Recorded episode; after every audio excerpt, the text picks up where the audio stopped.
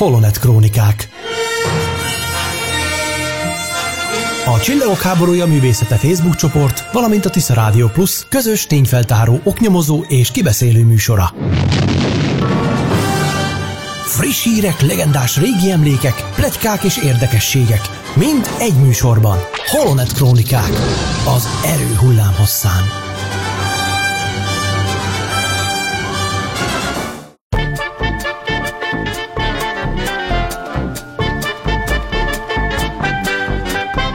Kedves hallgatók, nagy nagy szeretettel köszöntünk mindenkit a Holonet Krónikák 9. adásában. Nos hát az elmúlt időszakban némi feszültség volt itt a rádiónkon belül, ezért is van ez a kis csúszás, tehát azért nem tudtunk időben jelentkezni a következő epizódunkkal, ahogy azt ugye megígértük számotokra, hogy két hetenként jelentkezünk, de hát most már helyreállt a béke és a rend a galaxisban, tehát itt vagyunk, és semmi nem tartott vissza bennünket attól, hogy ismét egy utazást tegyünk a messzi-messzi galaxisban. Horváth Ede vagyok, nagy szeretettel köszöntelek benneteket, és természetesen itt van két beszélgetős társam a Csillagok háborúja művészete Facebook csoportjából. Megkérlek benneteket ti is köszöntsétek a kedves hallgatókat. Halló, halló, én is üdvözlök mindenkit, Bozsó Tamás vagyok, és én is nagyon örülök, hogy a sötét pellegek elmúltak, úgy néz ki a műsor elő, és nagyon várom ezt a újabb epizódot, mert rengeteg érdekes dolog lesz majd megint terítéken. Én is köszöntök mindenkit, sok szeretettel, Varga Csongor vagyok, és hát ahogy Tamás is, meg Ede is mondta, némi bajos árnyak vetült jöttek a műsorra,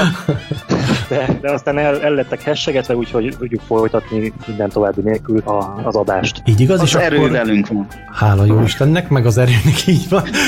és akkor, kedves Csongor, maradjon is nálad a szó, én átadom neked. Megkérlek, hogy mesélj róla, hogy ezen a mai napon milyen izgalmas dolgok történtek a Star Wars világában, illetve, hogy mi mindent hallhatunk a mai műsorban.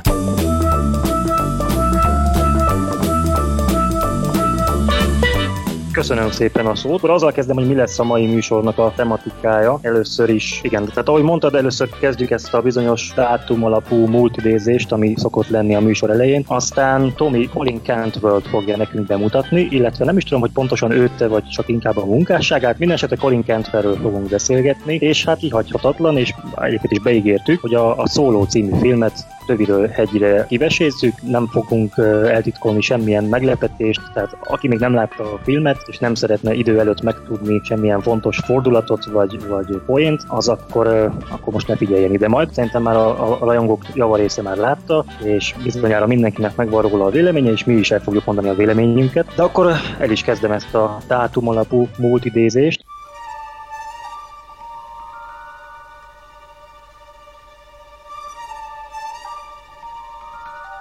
Ma van június 15-e, és ehhez kapcsolódóan szedtem össze néhány érdekességet, ami ehhez a dátumhoz közel történt évtizedekkel ezelőtt. 37 évvel ezelőtt, 1981. június 12-én pénteken készült el a Jedi Bosszúja című nyers forgatókönyvvázlat átdolgozott verziója. Én most ezt nem kívánom nagyon hosszasan és részletesen taglalni, hogy ez mit is tartalmazott, csak néhány tényleg érdekes dolgot hadd emeljek ki belőle, amit ismerve a végül elkészült Jedi visszatér filmet szerintem izgalmas különbség. Például ilyen, ilyen hogy nem egy, hanem kettő halálcsillag készül, vagy hogy például Luke-nak nincsen saját fénykardja, hanem Darth Vader fénykardját lopja el, és azzal vív meg vele, Vader pedig a császártól kap kölcsön egy fénykardot. Egyébként maga ez a fénykardos akciózás, ez, ez egy lávás környezetben zajlik. A Han Solo féle kiszabadítós eseményekben Leia hercegnő egyáltalán nem veszi ki a részét, tehát is fogalmazhatnék, hogy a filmtörténelem legszexibb rasszolgaruhája az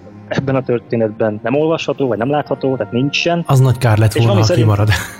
bizony, az, azért az, az szerintem mindenkinek egy kicsit megdobban a szíve, hogyha ha erre gondol erre a bizonyos leja öltözékre, ez, ez egy ikonikus jelmez. És ami a számomra az egyik legérdekesebb kis apróság ebben a forgatókönyv vázlatban, az az, hogy a, a birodalmi főváros fölött cikázó ievadászok közül az egyiket Wedge Antilles vezeti. Tehát a, no. igen, ő beépült a birodalmi vadászképek közé, mert a ahogyan próbál lejjebb beszivárogni ezzel a lopott birodalmi űrkompal, úgy mint a filmben is, tehát ugye a filmben nem a, nem a birodalmi fővárosnál, hanem az Endornál. Szóval ahogy próbál beszivárogni, nem csak ez az űrkomp halad a fedélzetén ezekkel a bizonyos felkelő kommandósokkal, hanem, hanem a tievadászok közé is beépült az egyik emberük, méghozzá személyesen Wedge Antilles, és ebben azt tartom érdekesnek, hogy ugye ez egyáltalán nem valósult meg a filmben, viszont maga az a tény, hogy a jó oldalon álló felkelő vagy ellenálló erőknek az ászpilótája az ellenséges vadászgépet vezeti, az megvalósult az, az ébredő erőben. Tehát könnyen meg lehet, hogy Paul Dameronnek ez a, ez a vadászos akciója az ébredő erő első, nem tudom én, 20 percében, az lehet, hogy innen származik ebből a... Akkor most ezt hadd egészítsem ki, elnézést, hogy közbeszólok, Arra. de tudom, hogy ti nem néztétek a Lázadók című sorozatot. Ott viszont kiderül, hogy Wedge Antilles, illetve még néhányan, azok tulajdonképpen a birodalomtól megszökött táj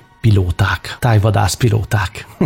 Mocsa. Tehát ez, hát ez gondolom így egy kicsit úgy helyére teszi a dolgokat. Tehát, és ez most már kánon, mivel ami a, ezekben az animációs sorozatokban is látható volt, az a kánon része. Tehát az Igen, most már biztos, hogy Veg egy birodalmi tívadász vagy tájvadász pilóta volt, és aztán később úgymond ő a lázadók sorába becsatlakozott. Mindig, mindig tanulunk valami újdonságot. Így igaz. A, akkor vissza, visszamennék az időben, ez volt ugye, amit az előbb mondtam, 37 éve, és mondok valamit, ami 38 évvel ezelőtt történt, 1980. június 18-án szerdán. Képzeljétek el, hogy már egy hónapja, több mint, hát nem is, bocsánat, kevesebb, mint egy hónapja lezajlott a, a Birodalom visszavág premierje, és már több százan, több ezeren látták a filmet, amikor, eh, amikor George Lucas egy módosítás vezetett be. Még egy hónap se telt el a premier után, de már belenyúlt a Birodalom visszavágba, és már módosított rajta egy picikét, ezt, ezt szerintem nagyon kevesen tudják. Én azt gondoltam, hogy az első módosítás 1997-ben történt, de nem. Ugyanis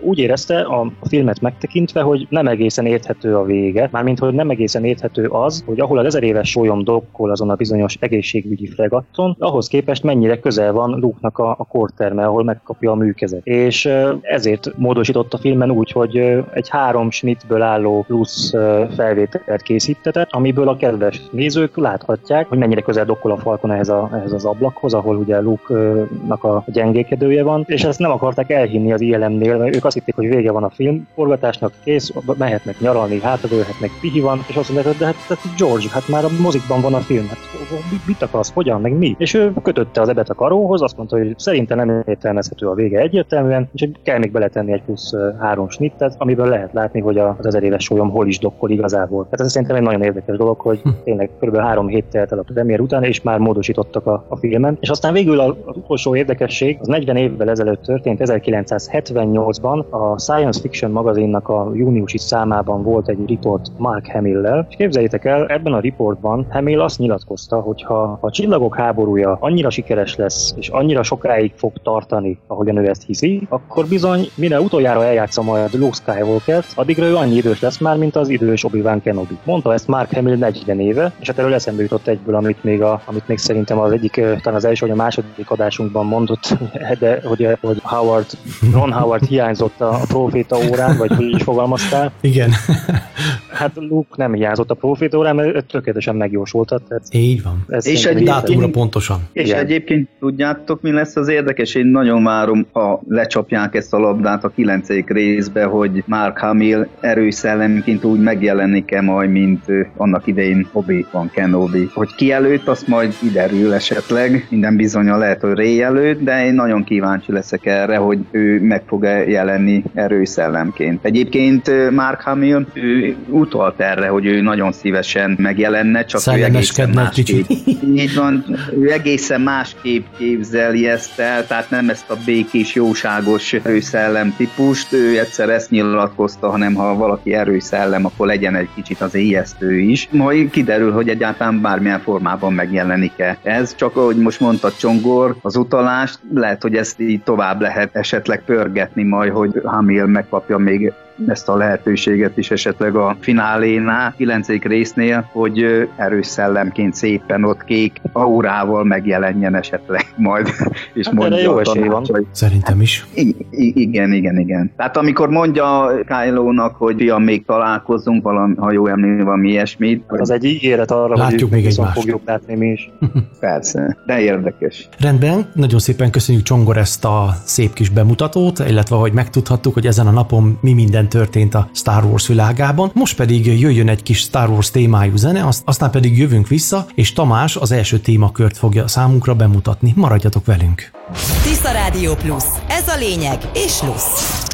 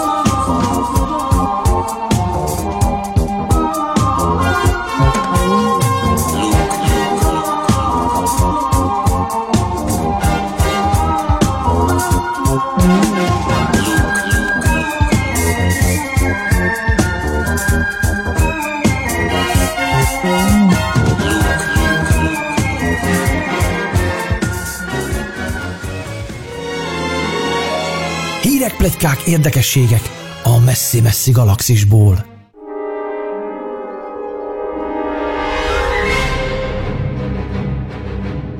Kedves hallgatók, a Holonet Krónikák legújabb adását halljátok, melyben már is egy izgalmas témát fog Tamás bemutatni nekünk. Át is adom neked a szót. Ó, yeah, köszönöm szépen a lehetőséget. Ismét egy olyan személy ről szeretnék beszélni, aki főleg a korai időkben nagy meghatározó szereppel bírt a Wars kialak, világának kialakulásában. Nem, ő már nem annyira képi, hanem a fizikális modell világ kialakulásában. Most nem is annyira az életútját vázolom föl nektek, hanem azt majd legközelebb, hanem magát a munkásságát, ami a Star Wars érintette. Azt tudjuk, hogy Cantwell volt az első személy, aki George Lucas úgymond felfedezett magának, hogy a filmjéhez készítsen felelő modelleket. Igen, tehát egyébként George Lucas csodálta Cantwell-nek az egyik korábbi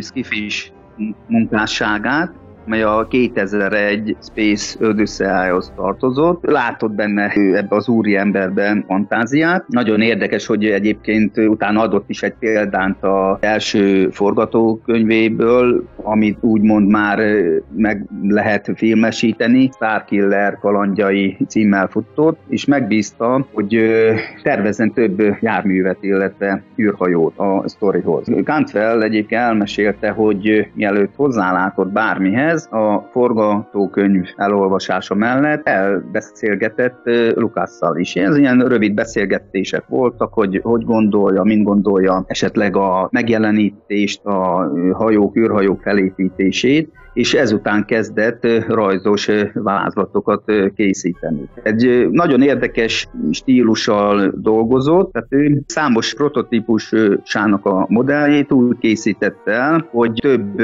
régebbi modellből, modellből vett darabokat, és ezeket illesztette hozzá egy új modellhez. Ennek adott is egy, ennek a folyamatnak egy nevet, angolul nem biztos, hogy jó kiejtem, valami kidbashing folyamat, ezt nem tudom, hogy egyébként nem minden, hogy ő találta ki, ez ilyen alkotói kreatív folyamat volt. Tehát az a lényeg, hogy ő így kezdett el először is tervezni. Illetve egyik vezérelve az volt, hogy ő tisztában volt azzal, hogy úgy kell megtervezni ezeket a hajókat, hogy a közönség egyből meg tudja különböztetni úgymond a jó fiúk és rossz fiúk hajóit. És ez vezérel alapján kezdett el akkor különböző hajótípusokat tervezni. Ikonikus modelleket felsorolom, mert lehet, hogy sokan nem tudják, de szinte az összes jól ismert űrhajónak, illetve egyéb eszköznek a Cantwell keze is benne van. Például kezdem is a felsorolást a ikonikus x Egyébként nagyon érdekes, hogy Cantwell elmesélte, hogy két forrás ihlette, mikor ezen a x gondolkozott. Egyik forrása volt maga a Dartsnyil, a másik meg a Dragster. Tudjátok, ezek a speciális versenyautók, ezek a gyors autók. Egyébként nem is tudtam, hogy állítólag már az 1950-es évektől elkezdődött a Dragster, ezek a bika autóknak a gyártása. Hogyne, hát hogyne. Hát erről én sokat tudnék mesélni, de most nem fogok. Versenyeztetése, így van, és egyébként lehet látni is, hogy és ezt a két forrásból vegyített és próbáltam összehozni a űrhajó testet, a modell testet. Nagyon érdekes, hogy eredetileg kerekei voltak, tehát George Lucas a F-104-es harci repülőgépet csodálta, híres Starfighter, akinek kerekei voltak le felszálláshoz, és Lucas úgy gondolta, hogy legyen ennek a csodálatos modellnek is, meg majd űrhajónak is kerekei, de aztán ezt elvetették, mert állítólag drága volt, meg nem volt olyan egyszerű, és ami a nagyon érdekes, hogy a Kant, és rá is bukkantam nemrég, azt hiszem tegnap a Facebook csoportunkban közöltem is egy képet, és valóban igaz, hogy a Kantel koncepciós ábrázolásaiban, még a elejében érdekes módon Képzeljétek el, hogy a meghajtó motorok gyémánt alakúak voltak. Tudjátok, nem az a hengeres, és nem a szárnyon helyezkedtek el, hanem a űrhajó test végében. És ami nagyon érdekes, hogy ráadásul még két személyesre is tervezte a X-szárnyút. Van is egy olyan ábrázolása, ahol két pilóta ül az ő X-szárnyújában. Persze ez is aztán változott, de óriási nagy hatása volt, innen indult ki ez a legendás ikonikus űrhajónak is a, a formája. Utána ő tovább folytatta a tervezés, elég érdekes módon egyébként tényleg elég sok modell kezdett el tervezni, utána következett a másik ikonikus modell, például az Y-szárnyú, tehát ennél egyébként ennél a modellnél a, még a végleges kialakításnál is lényegében megmaradt a szárny alak, az Y szárny alak, amit Cantwell eredetileg az ő saját modelljén is megálmodott, kialakított prototípusan, viszont egy, egy valódi változtatást azért Joe Johnston mond újra tervezett magát a pilóta fülkét tervezte újra. Viszont a, magát a szárnyat, az Y szárny az a Cantwell féle elgondolás alapján történt meg. Következő nagyon érdekes modell a tájvadász. Mint ahogy említettem, ő úgy tervezte, hogy egyszerűen a néző, a közönség, ahogy megnézi a filmet, tudja egyből, hogy melyik a jó, melyik oldalhoz tartozik. Tehát nem lehet összetéveszteni, felépíteni is elég a modelleket, a hajókat. Ami nagyon érdekes, ezt egyébként én se tudtam, hogy á, eredetileg korai elképzelésében Lukasz az úgy álmodta meg a szárnyat, hogy az a hajónak egy napelem, ami végül is a hajtó erejét biztosította az ion motoroknak. Ami a másik érdekesség, hogy képzeljétek el, hogy Campbell elkezdte tervezni ezt a vadászgépet, készült is egy modell, tudjuk nagyon jól, hogy az ő Campbell modelljenek a fülke kisebb, és a szárnyak távolabb esnek a fülkétől, tehát egy kicsit szétnyújtottabb modell, nem az a tömörített, vastagabb nézet, H betű, illetve ami nagyon érdekes, hogy amikor megtervezték magát a modern képzelni, hogy Kant, képzeljétek el, hogy Kant fel, elfelejt egyszerűen a fülkében való beszállásnak a gondolatát, hogy hogyan, hogyan oldják meg. És aztán gondoltak egy egyszerűt, figyeljetek, rögzítik a gépet, esetleg mennyezeti rögzítéssel, vagy bármilyen megoldással. Egyébként lehet, hogy ez ilyen figyelmetlenség, vagy nem tudom, tehát én inkább arra hajazok, hogy szerintem eleve már tervezett volt ez, hát rögzített állásból tényleg, hát hogy szállnak be a, abba a gépbe, de vannak olyan információk, bár ez nem Kantfeltől ered, hogy állítólag ő kifelejtett a tervezésben ennek a megoldását, a gondolatnak a megoldását. Akkor, ami még nagyon érdekes, hát a híres halálcsillag, és ami nagyon érdekes, hogy ő mielőtt elkezdte a tervezést, megkérdezte Lukászt, hogy az állomás közel lesz-e bolygókhoz. Nem tudom miért egyébként, de egyből nekem, ahogy ezt felkutattam, elolvastam, egyből lehet, hogy Csongor neked is beugrik, egy Ralph McQuarrie festmény jut eszembe, amikor nem egy, hanem két halálcsillag van közel egy bolygóhoz. Persze ott is még más felületi megmunkálással, mint a végső modellnél. Nekem ez egyből beugrott. Hát az a, az a Jedi visszatérés, amit az előbb mondtam is, hogy amikor még úgy volt, hogy a birodalom visszavág után kettő halálcsillag készül, így, ahhoz festette, igen.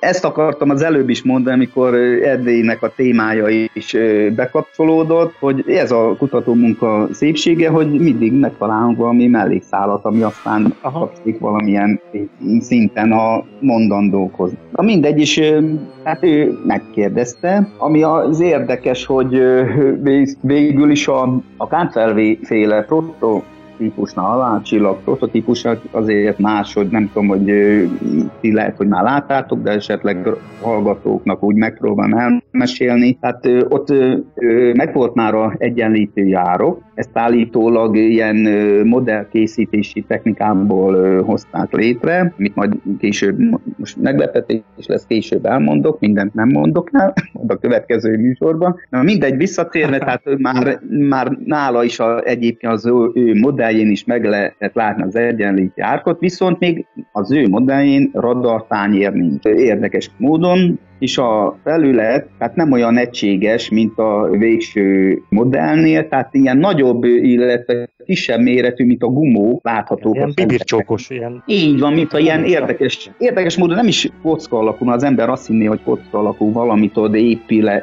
építmény lehet, hanem érdekes módon ezek ilyen bibircsókos.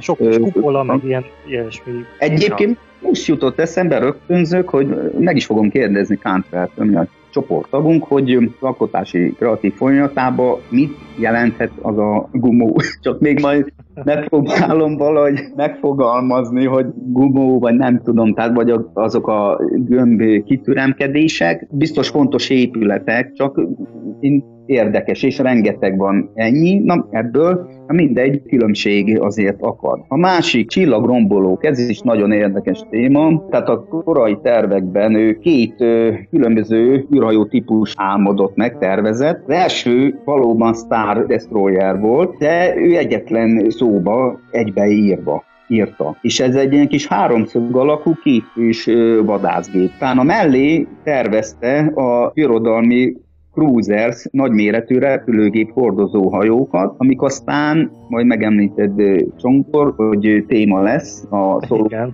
kapcsolatban is, és ami az érdekes, hogy szintén meg találtam egy ilyen képet, egy Cantwell-féle látványtervet, rajzot. Egyébként ő is lá, annak idején tudta, hogy Lukács bajban van, a stúdiók elhesegették, és úgy, mint Ralph, az illusztrátor, a látvány, színes látvány terveivel nagyon sokat segített például, hogy egy stúdió igen azt mondja, hogy húha, ez nagyszerű téma, fantasztikus megjelenítés, ideje bízni bennük, és támogatni ezt a filmet. Ugyanígy Colin is csinált, ezek, megcsinált ezeket a színes rajzokat, és ez is nagyon segített egyébként, úgymond a döntésbe annak idején a Fox Studio vezéreinek, hogy akkor lábórincsanak, hogy igen, ebben van fantázia, milyen nagyszerű megjelenítés. Na mindegy, és itt is meg, szinte a csoportban megosztottam egy képet, ott nagyon érdekes, hogy Cantwell rajz, a színes, hogy ez a két hajótípus egy jelenetben van megálmodva, úgy, hogy ez a nagyméretű cruiser repülőgép hordozó hajó látható, és onnan belőle repülnek kifele a háromszög alakú Destroyer kis vadászgépek. Érdekes módon végül is ebből a, és ebből a két formából indult el maga aztán a csillagrombolónak a megtervezése a későbbi változatokban, ez a két hajóterv úgymond egybeolvad, tehát a maga a háromszög, illetve a nagyméretű hajó gondolata, amely aztán végül a végső modell a megismert Biron csillaglomboló ikonikus megjelenítését hozta létre. Annyi a különbség, hogy a Cantwell modelljénél azt is lehet látni szint a csoportunkban, hogy sokkal magasabb a felépítmény, a felszíni felépítmények, mint az eredeti csillagrombolóknál, illetve úgy néz ki, mint egy hasonlóan, mint tudom, egy másik világháborús, illetve azóta is használt rombolóknál, repülőgép anyahajóknál felszíni felépítmény tehát ilyen magas tornyok, meg mit Én is én. pont erre gondoltam, hogy tisztán olyan, mint hogyha egy földi hajó, már szóval, hogy a földön is így, látható így. hajóknak a felépítménye lenne. Sok így van. Antennák, meg, meg itt, az egész hát, úgy néz ki. Így van, tehát nincs egyszerűen a két radarglóbusz, nincs annyira kihangsúlyozva parancsnoki híd, ja. rengeteg kis, kis vékony, több vékony kis antenna log felfele, jobbra-balra a modellen, illetve ami a nagyon érdekes, hogy ő a hajótes háromszög pontjainál, végpontjainál elhelyezett egy-egy hatalmas ágyút, amit aztán visszaköszön bár kicsit más elhelyezéssel, aztán tudjátok, visszaköszön ez a hatalmas ágyú ötlete az utolsó Jeddigben. Viszont érdekes módon Cantwell ez már hatalmas ágyú gondolatát elvetette, volt egy a ornál, és a két szélső, háromszög szélső pontjánál jobb bal oldalt egy nagy, nagy ágyú, amit azt akkor annak idején elvetettek, de aztán mint más kreatív folyamatnál megtapasztaltuk, hogy hát nem tűnik el a víz alatt, és fel, felbukkan egy-egy megoldás. www.tiszaradioplus.hu Her name was Leia, she was a princess With the Danish on each ear and Darth Vader drawing near So R2-D2 found Ben Kenobi. Obi-Wan. He'd have to put the Death Star plans into the rebellion's hands So Luke and Obi-Wan had to get to Alderaan. So they stopped into Mos Eisley to have a drink with Han at the Star Wars, Star Wars Cantina. The weirdest creatures you've ever seen uh, at the Star Wars, Star Wars Cantina. Music and blasters and old Jedi masters at the Star Wars. Holonet Krónikák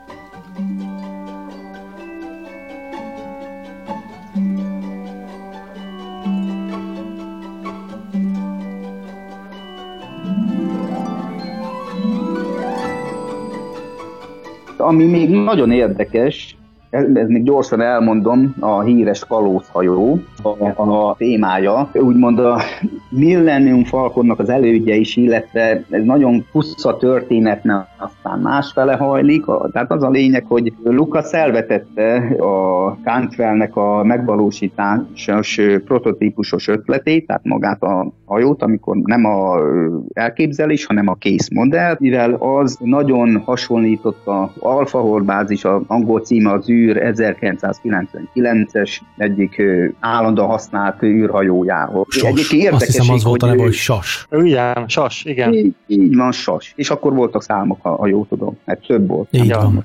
Igen, sas, aztán meg a sólyom, érdekes, még a nevük is hasonló. Érdekes, mert erre is most bukkantam rá, hogy viszont ezt a prototípust Joe Johnston tovább gondolta, úgyhogy ő három nagy hajtóművet, motort úgymond hagyott hátra, de viszont a törzs és az orr részt meghagyta, ahogy annak idején Kántel, tudjátok, az a cső hosszú alap. Igen.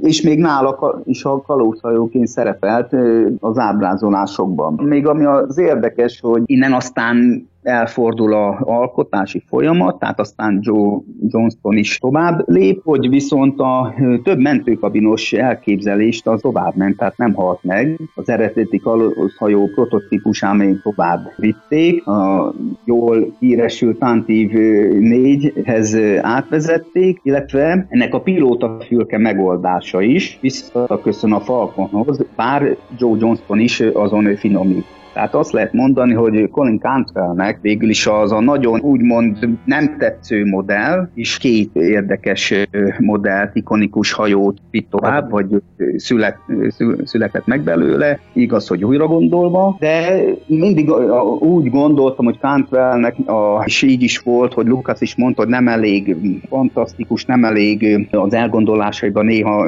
tehát nem elég skifis, nem elég szárvászos a történethez a modell elképzelései is tényleg rengeteg újratervezés, változtatás volt, de azért el kell mondani, hogy a kiinduló pont ott, amíg ö, 80%-ba változtattak, de valahol, mit tudom én, csak 50%-ba nél kezdődött el. És még nagyon két érdekes modell, a homokúszó terepsikló. A, például a homokúszó ezt a tervet Kánfel egyszerűen nem lelkesedett érte, utálta. Na hát most úgy is nézett ki. Há, igen, szarul. Hát, nagyon szarul, mint egy, de egyébként érdekes módon ennek a homokjáró bányagép volt az igazi neve. Aztán lett Java homokjáró. De a Cantwell féle modellre lehetne is azt is mondani, hogy igen, ez egy igazi bányagép, tehát egy förmedvény, úgy néz ki, mint egy szörny, Há- három ilyen karszerű van elől, ami gondolom ő ment be ott a szikladarab, a kődarab törmelék, aztán feldolgozta, vagy ami esetleg ő ki akartak válni, vagy termelni a? Amire te gondolsz, az, nem is, az nincs is hozzácsatolva a modellhez. A Cantwell úgy találta ki ezt a modellt, hogy tartozik hozzá három kisebb kis járművecske, és azok Mhm. vannak oda felsorakoztatva eléje. Gondolom az a fénykép, amit láttál róla, az, az szerintem így voltak elhelyezve, hogy ott van az a nagy döggép, az a rondaság, és mellette, vagy előtte, vagy ahova éppen teszik a fényképezéskor, három kisebb kis pici járművecske. Tehát, hogy ez nem egy egységes dolog, hanem, hanem hogy többen mennek egyszerre. Lehet a- egyébként, de én úgy, úgy láttam, tudod, hogy ez rögzítve van a gép elején, három, és ráadásul még ilyen kis rácsszerű ajtó, mint egy ilyen csapóajtószerű lenne a, ez a négyzet alakú cső előtt. Hát most nincs előttem, de, de akkor, lehet, hogy másról beszélünk minden. Más, mert, mert mi láttunk olyan, tudom hogy jól, hogy olyan asztalon, tudod, hogy ott volt Cantwellnek szinte az összes elképzelése, Ja, osztottunk meg csokva is. De ez, mondom, ez úgy néz ki, ugyanaz a színe is, az a idióta ilyen erős piros szín, vagy nem is tudom, vagy narancsárga, nem is tudom milyen szín. Vagy rózsda. És ami az érdekes, hogy még jobban, kedves hallgatók, azt a szörnyű kinézetet elképzeljék, ilyen piram, piramis alakba ment föl a törzs, a test, és a tetején meg volt egy ilyen borzalmas nagy irányító lám, irányító fülkeszerűség, de nem is lehet abból semmit se kinézni. Én inkább ilyen irányító toronynak mondanám, vagy arra hasonlít, de hát, a, tehát annyira borzalmas, hogy őrület. A másik, ami nem vett komolyan Kant fel, érdekes módon a híres terepsikló. Az meg még Ami-. Hát igen, az meg, de ami az érdekes, tehát állítólag Kant fel azért tervezte így meg, hogy Lukasz egyszerűen más tervvel álljon elő, vagy más Ha. tervet keressen, mert egyébként Buck Rogers-ből akart úgymond meríteni Aha. egy ilyen hasonló gépet, és ez állítólag Cantwell, hát nem, egy részt nem vette komolyan, meg másrészt ő eleve úgy tervezte, hogy hát ez nem biztos, hogy a főnöknek meg fog felelni, de egyébként úgy is, nézett, el. úgy is nézett ki, mint egy nagy méretű, úgymond félkör alakú légpárnás hajó, élénk narancs, narancsárga színnel, és ott is elő egy ilyen kis fülkeszerű valami. Egyébként hát azért mondom, hogy az összes ikonikus, amit aztán mi megszeretünk, meg hát a Star Wars-hoz tudjuk kapcsolni, mi is meglátjuk a bárhol, ábrázolásban ezeket a gépeket, Cantwell munkásságától, kreatív elképzelésétől indul ki, aztán mm, persze ez így úgy változik. Egyébként, amit szintén nem tudtam, hogy mikor vége lett ez, ennek a alkotói folyamatnak, Lukasz felajánlotta Cantwellnek a ILM vezetői pozit, de Cantwell visszautasította, mert nem akarta lekötni magát egyszerűen, és állítólag hát egy más stúdiónál is dolgozott, konkurens stúdiónál. Ennyit szerettem volna elmondani. Úgy gondolom, hogy ha tehát ezért gondoltam azt, hogy ilyen emberekről is meg kell emlékezni, mert hát ha ők nem lettek volna, akkor nem is így néznek ki a Star Wars, ahogy most megszerettük, meg, meglátni. Rendben, nagyon szépen köszönjük, és akkor talán most menjünk tovább egy kis zenével, természetesen Star Wars tematikájú zenével, aztán pedig jövünk vissza. Maradjatok velünk! Emlékeket ébresztünk! tiszarádióplus.hu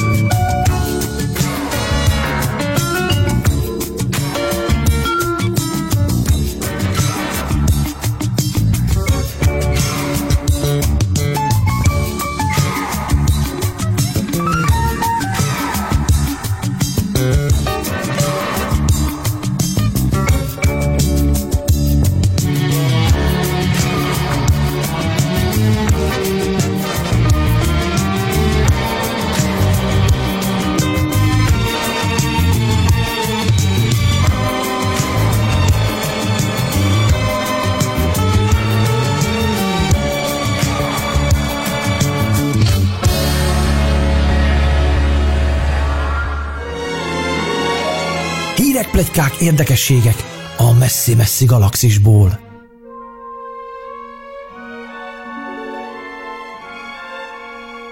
Kedves hallgatók, a Holonet Krónikák 9. részét halljátok, és hát kedves Csongor, elképzelhető, hogy valamiféle hozzászólni valód van az előző témához. Át is adom neked a szót. Igen, köszönöm szépen. Hát ugye, ahogy Tamás bemutatta nekünk Colin Cantwell Star wars kapcsolatos munkásságát, én már közben, közben tudtam volna szólni egy-két dolgot, hogy, hogy mindenképpen szeretnék még ezt hozzátenni egy-két érdekességet, amivel egyrészt azt a kívánságot is teljesítem, amit a, a múltkori adásban Ede, bocsánat, Tamás kért, hogy, hogy meséljem el, hogy milyen beszélgetéseim voltak Colin Cantről, hát nem volt túl sok, azt is mondhatnám, hogy minimális számú beszélgetésem volt vele, de szerintem az... De, bocsánat, de azért Igen. hány magyar rajongó mondhatná ezt el?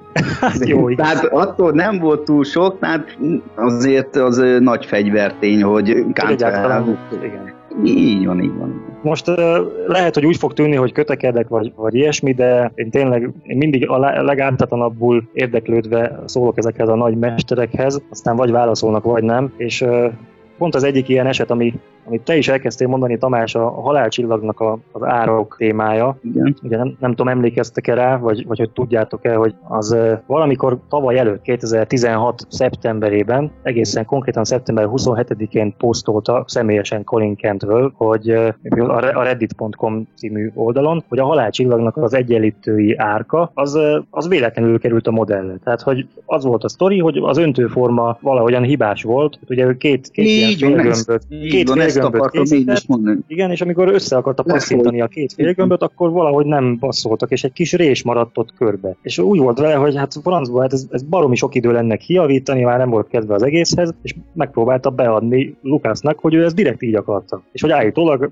Lukásznak meg ez nagyon tetszett, és akkor így, így el volt a dolog simítva, hogy igazság szerint hibás volt a modell, de végül mégis benn maradt a, a filmben nem maradt benne, hogy ott nem ezt a modellt használták, de az ötlet maga az megmaradt. És ez volt az óriási nagy sztori, ugye mindenki ezt a, ezt a reddites cikket ezt így megosztotta, meg lájkolták, meg fú, micsoda szuper történet, stb. Aztán ez volt ugye tavaly előtt, aztán tavaly, szintén ősszel, november 23-án, tehát kb. egy év, kicsit több mint egy évvel később, ugyanez a Colin Cantwell a Facebookon egy, egy olyan posztot tett ki, amivel a saját maga által készített, még régen a 70-es években készített ilyen csillagok háborújás vázlatokat értékesítette. Szóval ő, ő hirdeti a saját műveit, hogy, hogy ilyen Star Wars rajongók, akik, akik valami kuriózumot szeretnének beszerezni, azok vegyék meg a, az ő régi tervrajzait. De- Dedikált. Ah, Igen, és képzeljétek el, hogy ezek között a kis tervrajzok között, amiket posztolt a Facebookon, még a mi csoportunkban is posztolta egyébként, ott, ott volt egy halálcsillag is. Az egyik, tehát simán egy, egy képzeljétek el egy papírt, amire valaki tollal vagy ceruzával csak firkálgat. És ezen a, ezen a halálcsillagon rajta volt a, egy nagyon is jól látható egyenlítői árok. Hogyha valaki modellt készít, akkor szerintem inkább a modellkészítést megelőzheti a skicc rajzolgatás, nem pedig fordítva történik a dolog. Úgyhogy én oda is írtam Kentvelnek, hogy most akkor hogyan van ez, tehát hogyha ha egy, ha egy vázlat rajzol, amit csak septiben rajzol fel egy papírra, ha már azon rajta van egy látványos egyenlítői árok, akkor mi ez a sztori azzal, hogy, hogy ez csak véletlenül került oda? És találjátok ki, hogy Kentvel mit válaszolt. Elküldött a fenébe?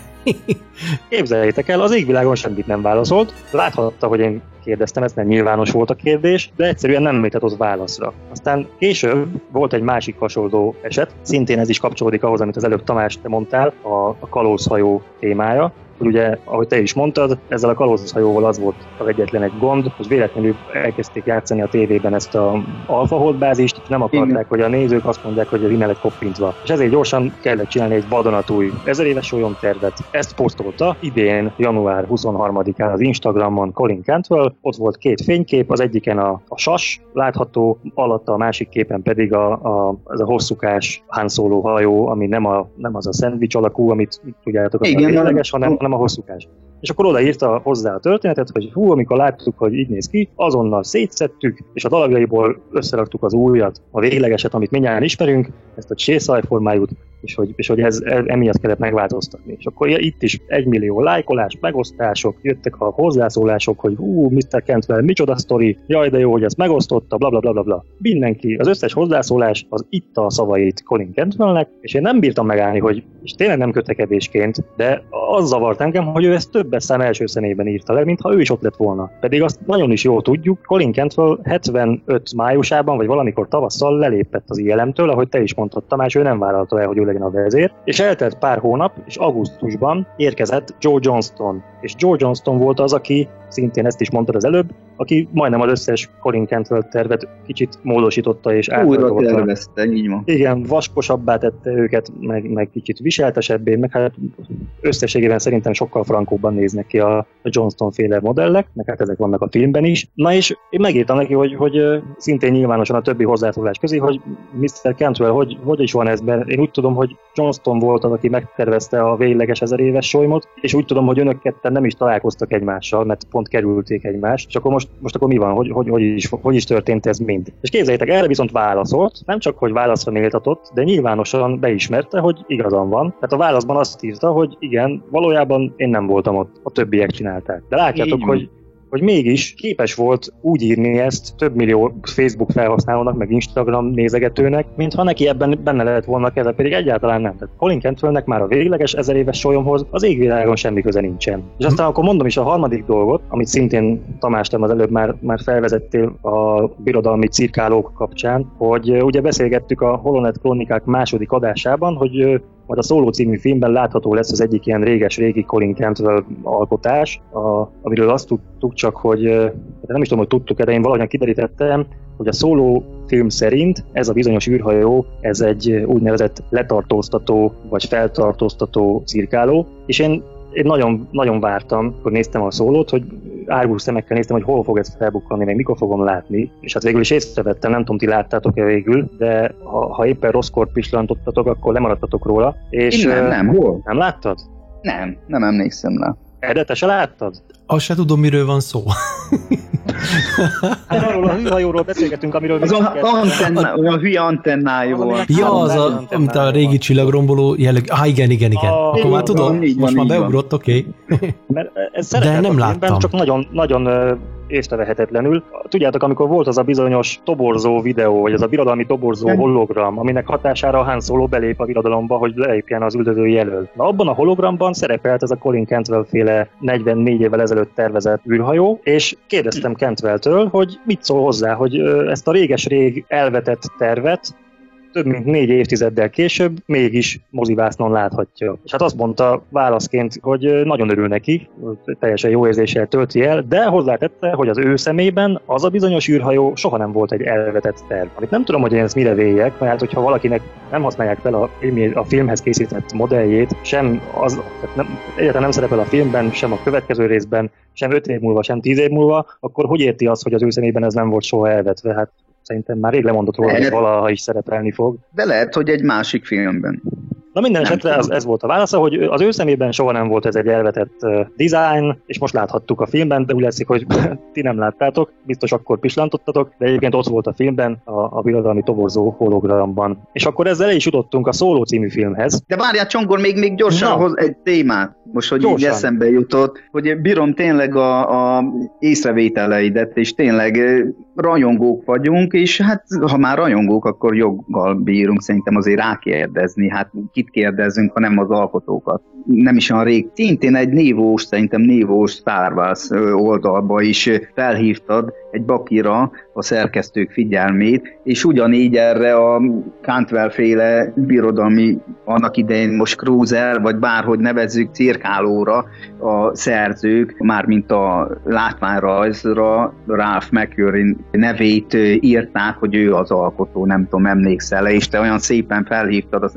szerkesztők figyelmét, hogy hát ez tévedés.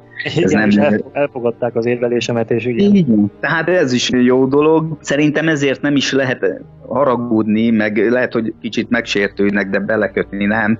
És ez is mutatja, hogy szerintem tehát ezek a építő jellegű kritikák, észrevételek, hogy ez nem biztos, hogy úgy volt, nem úgy csapódik le náluk, mert azért még Cantwell is a csoportunk tagja, és nagyon kíváncsi leszek, és ez hát ha meg fogadom a kedves rajongóknak, hallgatóknak, hogyha kapunk választ, hogy ugyan engem nagyon foglalkoztat ezek a gumók, a halálcsillag prototípusan, ugyan mi a fene lehet az a sok gumó, lehet, hogy egy egyszerű választ ad majd, hogy épületek kész. Nekem van egy tippem, hogy mi lehet az. Micsoda? Ha visszaemlékeztek a Csillagok háborúja regény változatára, abban a, a leírás szerint a, a, a halálcsillagnak a felszínét mesterséges hegyek meg völgyek tarkítják. Lehet, hogy ezek mesterséges hegyek akarnak lenni, meg dombok. Uh-huh. Egyébként hogy... lehet, szerintem a rárepülés, ha így gondolkozzunk, vadászgépes rárepülést eleve sokkal jobban megnehezíti. Egy ilyen, nem, a, tehát annak idején a eredeti, vagy az első halálcsillag eléggé egységes felületű volt, hát jó voltak tornyok, lövegtornyok mi egymás, de azért azt nézhetjük, hogy el, közelít támadáshoz is tehát elég egységesek voltak, de amit tényleg a Kant féle modellen, tá, tehát a arányaihoz mérten, a elkészített halálcsa modell arányaihoz mérten, ezek, amiről mi most beszélünk, említést teszünk, ezek a kisebb-nagyobb gumók elég nagyok. Tehát ez Igen. nem egy löveg torony méretűek, hanem Ez- legalább ezek, ezek baromi nagyok. Ezek. Í- Így van, és egyébként lehet, hogy vagy esetleg tudsz e mögött valami más, mit tudom én, gondolatot, én ilyenekre gondolhatok, hogy lehet, hogy rárepülés zavaró, mert, mert amúgy mi a fene lehetne. Vagy Tehát egész mi- egyszerűen Cancel nem talált ki semmi funkciót nekik, csak egy, egy, egy design, amit megalkotott, és nem, hat- lehet, hogy nem lehet, gondolt a- bele, hogy funkciót is adjon nekik. A 60-as évek kinézete szerintem a kifi világból. De rá fogok kérdezni, és hát kapunk majd valami választ. Bízunk benne, hogy válaszra fog méltatni. Szerintem hallgassunk egy zenét, aztán pedig jövünk vissza, és most aztán Tövérő hegyire kitárgyaljuk a Szóló című filmet. Maradjatok velünk! Rádiója, Plusz. Zenében az igazi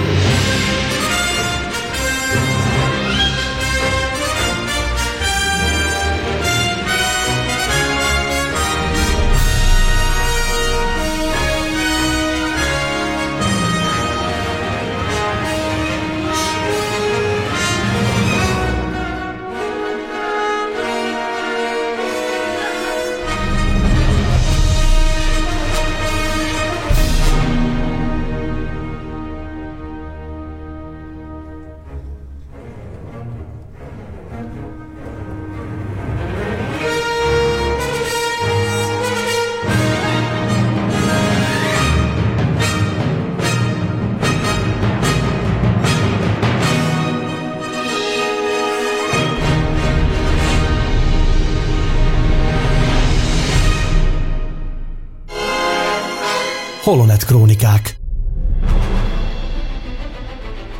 Kedves hallgatók, a Holonet Krónikák extra hosszú kiadásával, immáron a 9. résszel jelentkezünk itt a Tisza Rádió Plus műsorán, és akkor most a, ezután a, mondjuk így, hogy a műsor első része után akkor most bejelentem, bekonferálom számotokra a szóló egy Star Wars történetről szóló tulajdonképpen egy kis, hát vita estünket, ha fogalmazhatok így, hiszen ez a film ugyebár eléggé megosztóra sikeredett, tehát egy csomó kritikát már én is elolvastam, pro, kontra mindenféle hozzászólásokat, és hát akkor eljött az ideje, hogy mi itt a Holonet Krónikák keretei között is elmondjuk a saját véleményünket. Nos, én szerintem most rövid leszek, tömör leszek, ugyanis számomra ez a film, mint egy kalandfilm, amit az ember beül egy moziba és megnézi, egy űrben rohangálós, lövöldözős pif-puf dirdur filmként egy olyan közepes fölötti szinten, hát egy, egy megnézhető, szórakoztató kalandfilmnek bejött. Szerintem az, az teljesen rendben volt, de számomra az a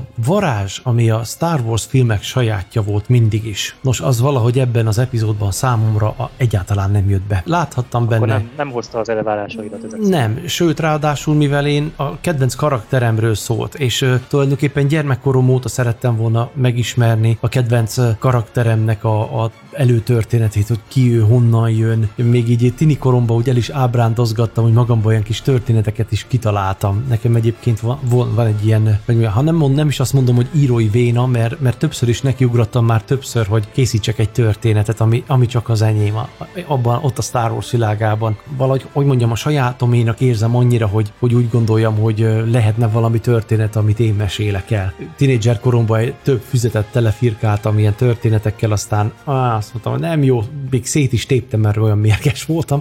Na, szóval a rajongásom az, az ilyen szinteken is megnyilvánult, hogy így fogalmazzak, és számomra Han Solo karaktere, ez Ma már tudom, hogy Harrison Fordnak is köszönhető, bár ugye amikor kiderült, megtudtam, hogy ő mennyire utálja ezt a szerepet, az óriási csalódás volt számomra. Na de mindegy, szóval nekem Han Solo a, a legközponti figura. Nem a Skywalkerek, nem Darth Vader, nekem mindig Han Solo volt. Az ütött kopott hajójával, ami természetesen a legvagányabb és legspécibb az egész galaxisban, azzal a huncut vagányságával, ahogy olyan, olyan simán tudja megoldani a problémákat, ami az én életemben pont nem ilyen vagyok. Tehát nekem annyi bajom van az életben, annyi gondom, és, és számomra Han az, aki öcsém, ez, ez megoldja, ez lesöpri, föltakarítja, fölmossa a padlót az ellenségeivel, legyőzi őket, stb. Tehát nekem, nekem mindig egy ilyen ábrányjaim középpontjába levő fickó, aki ott a stukker az oldalán, ha kell, nem szívbajos, megoldja a helyzeteket, stb. Tehát én, én nekem Han Solo, Han Solo, na. És ez a film, ne haragudjatok, de ez a csávó, aki szerepelt benne, a kimondhatatlan nevű színész, tudjátok, ezt már megállapítottuk, hogy nem is próbálkozunk kimondani se a nevét.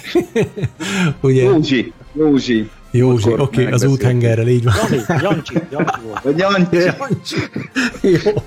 Szóval na, fényévekre van, De- hogy így mondjam, attól, ami, amire én számítottam, vagy aminek, amire, amit szerettem volna látni. De Egyébként- mondom, tehát a, a Falcon is kicsit, tehát ez a, ez a 70-es évek, oké, okay, az, az úgy még bejött ez a Lando féle dolog, de ha nem tudom, tehát én, én sajnos az ébredő erő óta, régebben mondtam, hogy a, az előzmény trilógiát mindig csak egy ilyen görcsel a gyomromba tudtam megnézni. Ma már ezeket az új filmeket már heveny hányinger közepette, tehát nem, nem tudom, tehát én annak idején, ti is tudjátok, meg már párszor elmondtam, egy másik rádió műsort azért hagytam abba, mert attól tartottam, hogy én csak fikázni fogom tudni innentől kezdve a kedvenc fantáziavilágomat, és ebbe szinte majd belebetegedtem. Tehát én, én ezt a világot, a Star Wars dolgait ezután is szeretni akarom. És mindig, amikor kijön egy új film, akkor én mindig bizalmat szavazok neki. Mindegy, hogy miket hallok róla, hogy jaj, ilyen problémák voltak, olyan nehézségekkel kellett szembenézniük a készítőknek nem érdekel, mert egy Star Wars film készül. De mostanában olyan dolgok jönnek ki, Star Wars címén olyan dolgokat látok, amivel egyszerűen nem tudok azonosulni. És már sokat gondolkoztam ezen, hogy hogy is van ez, hogy mit szeretek én annyira abban, amit, amire azt mondjuk, hogy Star Wars. És ezen, tehát ahogy mondom, sokat gondolkoztam, és pont a múltkor is a Facebookon volt erről egy beszélgetés, hogy na de hát mi az, amit mi megszerettünk ebben. És valahogy az, az mondhatjuk ilyenkor, hogy a látványvilág, meg a történet, meg hogy olyan dolgokat találkoztunk ezáltal, amivel korábban nem, hogy a mi kis hétköznapjainkban, ugye gyerekfejjel ilyen dolgokat nem hallottunk senkitől se, hát ráadásul az ateizmus, a kommunizmus idején, ugye ilyen, hogy, hogy esetleg élet az élet után, vagy, vagy hogy valami létezhet, ami nem az anyag, és, és annak intelligenciája lehet, vagy valamilyen módon hathat ránk, ugye most az erőről beszélek, arra gondolok. Tehát nekem a, a, az, hogy én hívő ember lettem, keresztény ember lettem, szám, nekem nagyon sokat adott a Star Warsból, amit merítettem, hogy, hogy igenis lehet, és hogy valami, valami több is létezhet azon kívül, ami, amit meg tudunk fogni, szagolni, vagy két kezünkkel érinteni. De mostanában, mintha a lelket ölték volna ki az egészből, mert olyan dolgokat látok, amivel nem tudok azonosulni. Pedig én annyira vártam 2014-ben az ébredő erőt, és az a csalódás, az, annak a mértékát, az, az valami borzasztó volt. És azóta, oké, okay, a Zsivány egyes, hát megmondom Ezt őszintén, akartam kérdezni, hogy az se tetszett, a zsivány se? tetszett, de valahogy abból az se az volt már. És nem tudom megmagyarázni, hogy miért. Tehát, mint De nem amikor... azért, mert nem vagy gyerek. Nem vagyok gyerek, de amikor az első három részt látom, akkor ugyanazt érzem valahogy. Akkor megint gyerek vagyok, akkor megint felszabadultan tudok örülni neki, és valahogy az, az, az még mindig ugyanazt hozza, ha azt nézem. És igen, abban is ott voltak a hibák. Én például rettenetesen kiakadtam, amikor a birodalom visszavágba az az űrcsiga megjelenik, hogy Ja. mi ez? Hát, hogy olyan ilyen hülyeséget nem már. Ilyenek mindegyik részben voltak, de valahogy az egész, a, hogyha egy mérlegre teszem, akkor az egyik serpenyőbe, ami, ami pozitívum, ami, ami magával ragadó, ami, ami mesés, ami fantasztikus, amire nehéz szavakat találni, abból sokkal-sokkal több van, mint az ilyenekből, amivel úgy vitába szálltam volna, vagy, vagy hogy na ugyan már, hát ez hülyeség, meg ilyesmi. Tehát számomra valamiért az első három az rendben van, a Lucas féle előzmény trilógia, hát az már ilyen gombóc, még. gombóca gyomorban, az újakkal viszont meg már jó. A, Nem, egyébként A zsivány egyes tudod- végén a, a, az az űrcsata, az nagyon rendben van, az, az nem probléma, tehát az, az, amikor azt meglátták, komolyan mondom, hú, így kapaszkodtam a, a székbe, megint gyereknek éreztem magam, és legszívesebben, hogy tyú, tyú, tyú, és beugrottam volna, vagy, vagy úgy, úgy átélni, ahogy azt egy gyerek olyan önfeledten és örömmel tudja, de sajnos én most, most itt tartok, és annyira, és most már szinte egy ilyen, nem azt mondom, hogy kétségbeesés állapotában vagyok, de valahogy már most ezután mit tudnak? A kilencedik rész, ezután a két rész után már, megmondom őszintén, már rohadtul nem érdekel. Most mit hoznak ki ebből a, ezekből a karakterekből, akiket utálok, akiket nem, nem szeretek, nem tudtam megszeretni őket, egyiket se komolyan mondom. Kinyírják Han Solo-t a kedvencemet, és, és látom ezeket a Leia hercegnő röpköd az űrben, hagyjatok már a francba, aki kitalál ilyet, úgy segbe rúgdosnám, vagy nem tudom, mit tudok, nagyon haragszom. Nagyon haragszom azért, amit ezzel műveltek a, a kedvenc világommal, és, és nem tudom kitörölni, és nem tudok mit csinálni, és csak a frusztráció nő bennem, és most mindenki jöhet fel, hogy hát miért, miért nem hagyod, hogy, hogy csak szórakoztasson meg ilyesmi. Nem. Azért az emberben ilyenkor már vannak bizonyos elvárások, vagy, vagy ö, szerettem volna, hogy, hogy visszatérjen az a varázs, és jó, igen, Tudom, ezt már más is mondta, hogy mert felnőttünk, és de olyan ez, mint a vaníliafagyi. Hát figyelj, a vaníliafagyi gyerekkoromban is vaníliafagyi volt. Megszerettem, és azóta tudom, hogy ha vaníliafagyit kérek, akkor milyen élménybe lesz részem. És amikor vaníliafagyi helyett egy ilyen valami csillámló, mit tudom én, minden rá, azt meg vanília Y-nal, meg CH-val a végén, mert ez annyira menő, már annyira trendi, és izé, és akkor belenyalok, és akkor azt mondom, "Pej, mi ez? Akkor legszívesebben belenyomnám az orrába annak, aki ezt csinálta, és takarodj vissza, és tedd rendbe, mert ez nem vaníliafagyi. Én vaníliafagyit kértem, pontos ível, és hagyjatok az összes, mit tudom én mivel, és, és nagyon Egyébként- haragszom. Pont. Ennyi. Egyébként Ede, Ede, Ez nagyon jó volt, köszönöm. Maga- nagyon tetszett. maga a történet, a szóló történet. Most ö, viszonyítsunk el a alakítástól. Amúgy bele simult volna esetleg a te fiatalkori vagy alkotói elgondolásaidba A, esetleg? a koréliai részt, megmondom őszintén, na azt né, az, fú, ott, ott kezdtem reménykedni, hogy valami, valami jó lesz. Tehát az- hogy egy ilyen sötét, egyébként maga a film is, én, én néha így levettem a, a szemüveget, én 3D-ben néztem, hogy mondom, az sötétíti el a képet, de nem. Annyira Az sötét volt, hogy egyszerűen nem lehetett néha látni. Most mi van? Mintha nyúltam volna a tévétávirányító után, hogy adjak rá fényerőt. Most komolyan mondom, hogy mi van? Miért volt az ennyire Hát, sötét? Szolónak a... Nem, már rácsavartak Szolónak a sötét világát. Jó, De oké, egyébként, de, na, de tehát egyébként az, hogy... a, ez a dizájn. Vagy, hogy vagy például az, azok a hajógyárak. Tehát az a, az a néhány pillanat, amíg ott ugye fölfele mutatott a kamera, és ott van egy ilyen éppen készülő csillagromboló. Hű, komolyan mondom, a, na, arra még most is így kiráz a hideg, hogy de szerettem volna ezt látni. Vagy, vagy ahogy ö, ott menekülnek azokkal a terepsiklókkal, és ilyen tájvadászok vannak oda föltéve még félig készen. A, nem tudom, azt láttátok most így mondjam így a polcra, tehát ott, ott helyezkedtek el, ahol, ahol menekültek. Én, én szemem sarkába úgy föltűnt, hogy ott egy csomó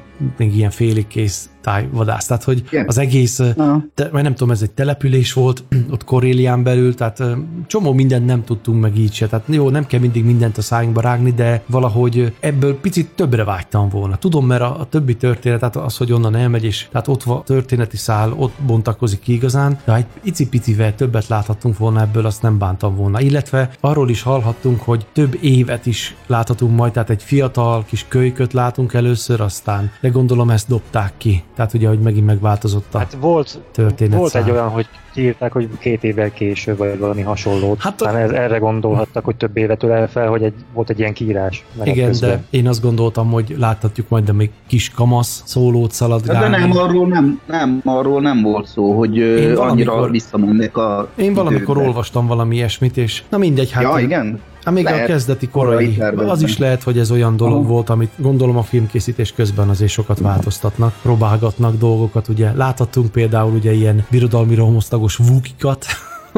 ugye pont osztottad meg Tamás, hát ez borzasztóan néztek ki, és nem győzök hálás lenni, hogy ezt a hülyeséget nem oldott, na, nem tették bele, mert hát hogy néztek volna már ki, meg nekem erről a budapesti december 31-ig jutnak az eszembe, amikor ilyen állarcokat tesznek fel a fejükre, de hát kilóg mindenük alóla, tehát látszik, hogy ez csak Igen. egy maszk, egy ilyen kis játék, és akkor ezen Pedig a ezt koncepció is rajzon meg megemlít- így néztek volna ki azok a bukik, jaj, jaj, na mindegy, hát igen. Hát a korai elképzelésekben Hát hát egyébként. Csongor képzeld el, nem tudom, láttad, de a csoportban ma osztottam meg, hogy birodalmi rohamosztagos bukik Bizony. is szerepel Igen, láttam, De- láttam. Hát azért, mert hát ők rabszolgaként a birodalom mellett kellett volna harcolniuk, és tán Minbani ö, nagy ütközetet is jelentős terepet szántak nekik, de akkor szerintem más történettel is vonult volna ez föl ez a film. Érdekes. Én próbálom ezeket mindig ilyen kreatív, alkotói folyam szemmel nézni,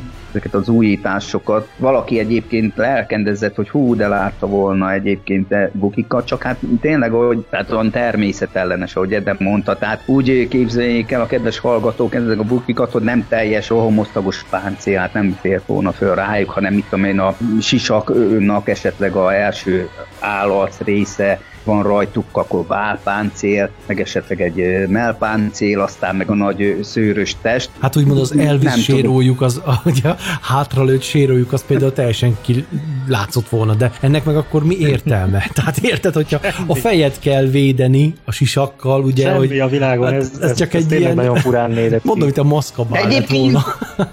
Egyébként tényleg érdekes, hogy én, tehát láttuk a csata jelenetet is, szárazföld, én se láttam még így birodalmi katonákat harcolni, nekem ez volt az első, hogy így láttam uh-huh. rohamosztagosok nélkül. Hát Csata ilyen jelenetet, első hát, világháborús, hát ilyen lövészárkok, most komolyan a birodalomnak lövészárkokra lenne szüksége. És akkor ráadásul meg még olyan ruhában is voltak, hát nem, nem az volt az alapelv, hogy a rohamosztagosok azok a katonák? Akkor miért kellenek ilyen nagykabátos, rohangálós, gyalogsági katonák is? Én ezt nem értem. Hát azért, mert, mert rohamosztagos, szerintem azt nem mindenkit soroztak be rohamosztagosnak eleve. Tehát ott utána néztek nevelés, család, mi egymás, tehát nem hinném, hogy ők eleve rohamosztagosként kezdték Na meg mi volna. volt az a csata Birodalmi egyáltalán? A, arról se tudunk semmit, hogy most oké, ott lövöldöztek, de hogy hol vagyunk, meg miért vannak ott, hát semmit nem lehetett tudni Annak róla. nem volt jelentősége a történet szempontjából, csak bedobtak minket egy csatába, és onnan ment tovább a történet. Azt szerintem nekem abból nem volt hiányérzetem, hogy nem tudtunk meg semmit a Minbani csatának a természetéről, vagy a miben létéről. Ez egy alkalom volt arra, hogy Han beszóljon, hogy mi vagyunk az elnyomók, meg arra volt alkalom, hogy összeismerkedjen a későbbi többi szereplővel.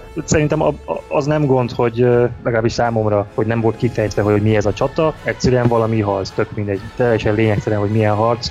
Ez csak, csak kellett, mondom, a látvány miatt, meg hogy valamilyen helyszínre elhelyezzék ezt a találkozást a többi szereplővel. Ennyi volt szerintem a funkciója. Persze, de egyébként tehát nekem úgymond pozitív hatás az volt, hogy úristen, most lesz megint egy jó hosszú film, és lehet, hogy lesznek alkotói üres járatok. De én úgy éreztem, hogy tehát ez nekem nem tűnt olyan nagyon, hogy leírták kritikus sok hanggal, hogy nagyon pörgős volt. Én úgy gondoltam, hogy a, vagy úgy éreztem, hogy a történet szépen fel van építve, és megy tovább, megy tovább, hogy lenni kell is. Én nem éreztem úgymond ilyen felesleges üres járatokat, bár pár vagy negyed órában nem is tudom mennyivel nem rövidebb volt, mint az utolsó Jedik, de hát akkor is az utolsó Jedikben legalább egy olyan 25 perces felesleges történetszálat éreztem. Sőt, hogy... szerintem, szerintem Edde az utolsó Jedikben egy három órás felesleges történetszálat érzett.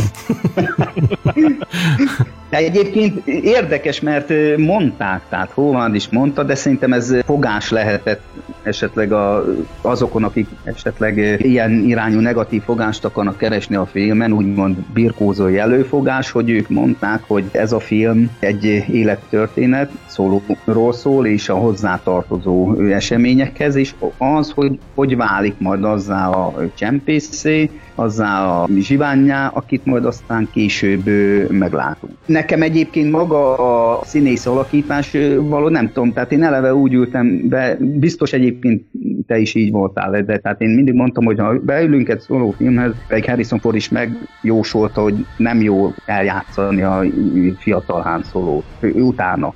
Tehát senkinek. Tehát ő megmondta, hogy bármilyen kvalitású színész lesz, nem lesz hálás. De állandóan párhuzamosítunk, hasonlítunk, ez beleítódott a rajongóknak, de én úgy gondolom, hogy azért dolgoztak ezen. Tehát én Aldrein vagy Eidreinnek a színészi játékán, játékán, ami a történetileg meg a mondandó engedte a forgatókönyv szerint, én ott nem láttam olyasmit, hogy hú, ahogy mondták, hogy hozzá kell rendelni majd egy oktatót, nem tudja majd beleélni magát, nem tudja eljátszani a szerepet. Én valahogy nem tudom, nem éreztem így. Azt hozzá, hozzá, rendelték, hozzá rendelték az oktatót, és ennek lett az eredménye, hogy végül te már nem érezted azt, hogy nem tudta eljátszani. Hát vagy lehet, hogy nem is volt oktató. Hát ki tudja. Hát de állítólag hát, volt, ezt, ezt hát tényként jó, de hát, hogy... hát, jó, de aztán Howard is mondta, hogy tehát itt nem volt oktató. Most, hogy uh, igazából volt-e, vagy nem, tehát Howard elég sok mindent cáfolt, azt mondja, nem volt egyszerűen szükség oktatóra. Lehet, hogy amikor már ő ide jött, akkor már oktatót elküld, küldték, lehet, hogy még amikor a két srác elkezdte a történet forgatását, lehet, hogy akkor hozzá kellett kapcsolni. De Howard,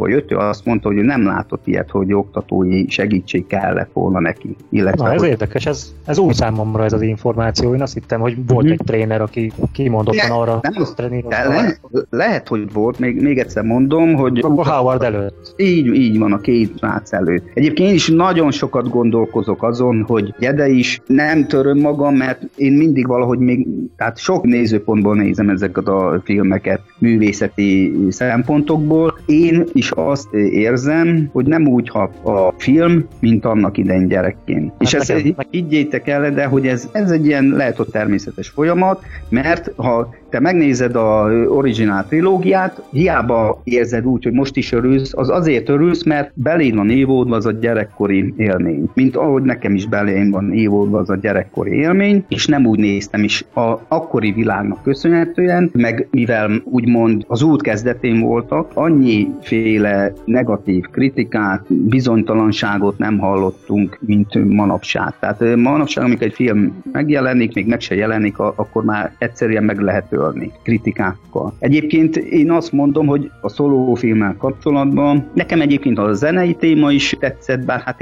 érezhető, hát nem John Williams, de hát ez majd hozzá kell szokni, mert hát utoljára szóló ebben a filmben meg is kerestem, írta a szóló témáját, megírta, de ugyanúgy, mint a Zsivány egyes dalai, Beté dalai nekem én szerintem történetileg ott ültek, meg segítették, én úgy gondolom, úgy éreztem magát a cselekményt. Tehát amikor feszültséget akart, kis zenei aláfestés, akkor és én valahogy annyi hiányérzetet nem éreztem, mert az az igazság, hogy tény és való, hogy ezerféle történetet is lehetett volna beleírni, meg mellé írni, de hát valamilyen úton kellett haladni, kitalált karakterekkel, és hát azt a forgatókönyvet, azt a történetet kell végigvinni. Hát egy, ha van hozzá egy 8-10 fős karakter, akik hozzákapcsolódnak a életéhez, akkor hát bizony valahogy minden adott. De én azért jó érzéssel láttam, tehát nekem nagyon jó érzés volt, amikor az első találkozó szóló és csubakka. Tehát én, nekem jó érzés volt, most úgy mond, ha jó emlékszem, először hallani buki nyelven szólót beszélni. Hát az, az tényleg fura volt. Az, a, nekem, de, de... Amikor, ott, amikor ott megszólalt Vukiul, akkor, akkor én is azt mondtam magamban, hogy na, ez azért itt álljunk meg, ez, ez már lehet, hogy nem kéne. De aztán eszembe jutott, hogy ez sem egy új ötlet. Hát, hogyha belegondoltok, most hadd idézzek nektek a Csillagok háborúja című regényből, amit 1980-ban Gömöri Péter fordított, abban olvasható, akkor most idézem is, Luke látta, hogy a kocsma többi vendége gondosan nagy évben kerülgeti a hatalmas alakot, mármint csubakkát, nehogy veszélyes közelségbe kerüljön hozzá, így tett mindenki, egy valakit kivéve, az öreg Bent, aki a saját nyelvén beszélt a Vukihoz, és úgy pörg, pörölt és hurrogott, akár egy benszülött. Sehogyan sem értette, vajon mit akarhat Ben ettől a szörnyetektől, és ugyan mi oka lehet rá, hogy az idejét toroghangú társalgással töltse. Tehát már 1976-ban volt egy olyan terv, hogy egy nem Vuki szereplő Vukiul fog beszélni. És így már nekem is elfogadható, hogy Han Vukiu beszél, de egyébként mikor először ezt így meghallottam, ráadásul szín, magyar szinkronosan, ez, hú, mondom basszus, hát ez, ez, ez, egy nagyon rossz ötlet volt, de hát valahogy így sikerült elfogadnom, hogy ez is része ennek a világnak. De higgyétek el, tehát idáig tényleg mindig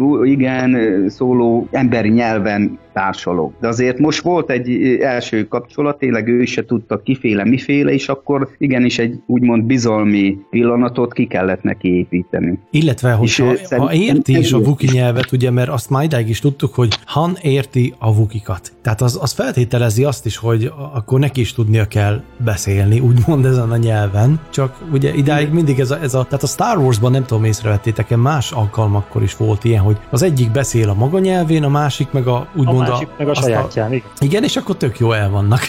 ja, és ez így tök jó volt, nekem is nagyon furcsa volt, és idegen. Hát de ez, hogy de gyerekek, hát de, jó, de ez már utána történetileg, tehát utána kialakult ez a ő kapcsolat. De hát itt Igen. még az első, mond találkozás volt. Igen, és ezt, én ezt meg tudom magyarázni magamnak is, tehát nem az, nem, szerintem ezért nincsen gond logikailag, csak olyan nagyon furának és újszerűnek, túlságosan újszerűnek tűnt, hogy egy emberi szereplő vukiul hörrög, de mindegy. Hát, hát egyébként, egyébként tényleg emlékezzetek rá, hát az új reménybe, ugye a kantinba, hát ott Kenobi Igen. tényleg ott áll. Először csubakkával társalgott. Igen. Igen, tehát ő megértette, csak, csak ugye Kenobi nem hörgött, csak a könyvben hörgött, de a filmben nem. Hm. Viszont az, hogy most szóló is így azt mondja, amit a Vukik, hát nekem, nekem nagyon furcsa volt. De, Igen, nekem is. De hát mindegy. Nekem is, tehát nem arról beszélek, hogy nem volt furcsa, én csak tudod a, magát a motivációt. De a motiváció érthető, egyébként tényleg ezt, ezt teljesen meg lehet, el, el lehet fogadni, hogy így kellett kezdődniük a kapcsolatuknak, mármint úgy, hogy Hán is Vukiul társalog. Csak mondom, nekem ez fura volt elsőre, és arra vagyok kíváncsi, hogy ahhoz mit szóltok, hogy uh, amit egy korábbi adásban Tamás te vetettél fel, hogy uh, ugye mondtad, hogy a birodalom visszavágban C-3PO megérti az ezer éves solymot, és kérdezted, Igen. akkor még egy volt egy ilyen felvetés részedről, hogy vajon ez a bizonyos L337 is meg fogja érteni. És ugye most megkaptuk a választ, hogy nem csak megérti, hanem ő maga az. Igen. Hogy ehhez mit szóltok, hogy ez a Lendónak a kis uh, házi kedvenc robota van beépítve az ezer éves sólyomba. Ez nektek hogy tetszik ez az ötlet, vagy ez az újítás? Na most nem tudom, hogy mennyit töltöttek föl belőle. Tehát nyilván nem az egészet, mert akkor az ott folyton föllázadt volna, feminista, igen. lázadó igen, dumákat igen, nyomatott igen. volna, hogy mit tudom én, átrendezte volna ott a, a, az, hogy ne ide menjünk, menjünk amoda, mit tudom én, tehát amit ez a robot levelgett ott ebben a filmben, hát nem tudom. Én nagyon remélem, hogy ilyen robotokat nem fognak készíteni, vagy a mesterséges intelligencia az annyira befolyásolható lesz, hogy azért ne vegye át ilyen szinten a hatalmat. Egyébként tehát, én azon is gondolkodtam, hogy még szóló utána még javíthatott, a, tehát az ő stílusával belebuherált a memóriába, vagy a gétnek a ényébe, a uh-huh. Falcon ényébe, hogy még az ő tetszése szerint kicsit változtasson. Na most a 3 ott az akcentusában volt baja, nem? Az akcentusa az, az nem ugyanaz, hogy beszól, vagy nem tudom, mint Igen. amit a mi Valami primitívebb verziónak tűnik ott. A... Egyébként én sejtettem, hogy valami feláldozó változó szerep lesz ennek a robotnak, hisz hát aztán ő nem... Igen, ezt is megjósolták egy korábbi hát, adásban. Így van. Amit nem sikerült megjósolnom azért, nem tudom, lehet, hogy azért, mert nem tartozott még a történet szóló nem tartozik a híres Jabának. Uh-huh. A fejvadászok jelenléte, bár te is mondtad Csongor, hogy azt hiszem Boszk meg lett, vagy ki lett meg meg hát, lett említve. Többen is, többen is, és ezt jó is, hogy előhoztad, köszönöm szépen, mert ezzel kapcsolatban egy érdekességet azért szerettem volna veletek megosztani. Nem tudom, hogy mennyire, ugye ti nektek, mit kiderült, nem tűnt fel a Cantwell féle hajó, nem. Mert éppen rossz korpislantottatok. De, de ehhez hasonló kis apróságok, amik egy, ha, ha egy pillanatra nem figyelsz, akkor már lemaradsz róla, ilyenek még voltak, és ez a boszkos dolog is szerintem ez, ez egy, nekem azért, hogy is fogalmazzak, tehát számomra is egy picikét Star Wars idegen ez az egész film, nem hozta azt a tökéletes csillagok háborúja érzést, viszont vannak benne olyan kis ínyenc falatok, amik meg ezt nálam ellensúlyozzák, és ilyen például ez a, ez a boszk dolog is, hogy volt egy olyan párbeszéd a filmben, nem mm-hmm. tudom, ezt észrevettétek Azt igen, azt észre. Hogy ugye mondta a csaj a Tóbiásnak, hogy, hogy erre a munkára Boszkot kellett volna hívni. Ugye mindannyian tudjuk, hogy Boszk egy birodalom visszavág szereplő, ott láthattuk először 1980-ban. A szép arcuk. Aki még élt. Igen, és, és, és ennyi. Aztán ment tovább a film, mentek tovább az események, az ember már szinte el is felejtette, hogy volt szó Boszkról. Majd sokkal később, a filmnek egy sokkal későbbi pontján, ott pedig az derül ki, hogy a Tobias Beckett valamilyen úton módon felelős Aura Singh haláláért. Aura Singh pedig tudjuk, hogy a, a, a bajós árnaknak volt az egyik háttérszereplője, hogy hát egy pillanatra látszódott a fogatverseny nézői, nem a nézői között, hanem ő ugye a kódus kanyomban állt, de hogy ez is, ez is csak egy kis apróság, és aki nem ismeri, mint például én is egyébként én nem ismerem, de van, nagyjából nagyjából azért tisztában vagyok a dolgokkal, az animációs sorozatokkal kapcsolatban, de Ede, szerintem neked össze kéne rakni a képet, hogy hmm. uh, ugye Aura Singh és Bosk az animációs sorozatban együttműködtek egymással, ők haverok voltak, igaz? Valamilyen szinten. A, melyikbe? Nem, nem, valamelyikben, nem tudom, hogy most a Rebelsben vagy a Clone Warsban, de amelyikben Röstellem, de nem Boba Fettet, uh, mindegy, mert elvileg egy olyan kapcsolatnak kell lennie, hogy ők közösen ketten, tehát Bosk és Aura Singh közösen uh, oktatgatják a, a kisfiú Boba Fettet. Van egy ilyen, ja, az, egy ilyen rész rész. Nekem az rémlik, amikor az a klónok háborújában volt, amikor a Boba Fett egy csapat tagja, és ott bizony többen is vannak, és azt hiszem Bosk is tagja az ő csapatának, de ott még ilyen nagyon kezdők, tehát a Boba Fett is még mm-hmm. egy ilyen kölyök tulajdonképpen. De, de ott kell, hogy legyen Aura Singh is, ha jól tudom. Na hát ott erre már nem emlékszem. Lehet, csak, Na mindegy, csak az én agyom az. az, azért akartam ezt össze, összekötni, mert hogyha, hogyha így áll a helyzet, hogy tényleg Bosk és Aura Singh haverok, és tényleg Aura Singhet valamilyen úton módon Tobias beketölte meg, meg, akkor így már megvan, hogy miért nem hívta erre a munkára Boszkot, hát elvégre megölte a haverját. Szóval ez egy annyira kis rejtett összefüggés a filmen belül, meg a, meg a többi filmmel és az animációs sorozattal összefonódva, amit megnéznek a világon ezt a filmet, megnézik mit tudom, hány millióan, és szerintem csak százezer embernek fog leesni, hogy ezek összekapcsolódnak egymással, és nekem Nekem ezek jelentik, ahogy mondtam, az ínyenc falatokat, hogy amik nincsenek az arcunkba tolva ilyen kis utalgatások, azok nekem nagyon tetszenek, hogyha fölismerem őket. Ahogy például volt egy ilyen kis mozzanat is, hogy tudjátok, hogy a, a csubakkával közösen Han egy másik bukit is felszabadított, és igen. ahogyan ott buci, buci, harcolgatnak, igen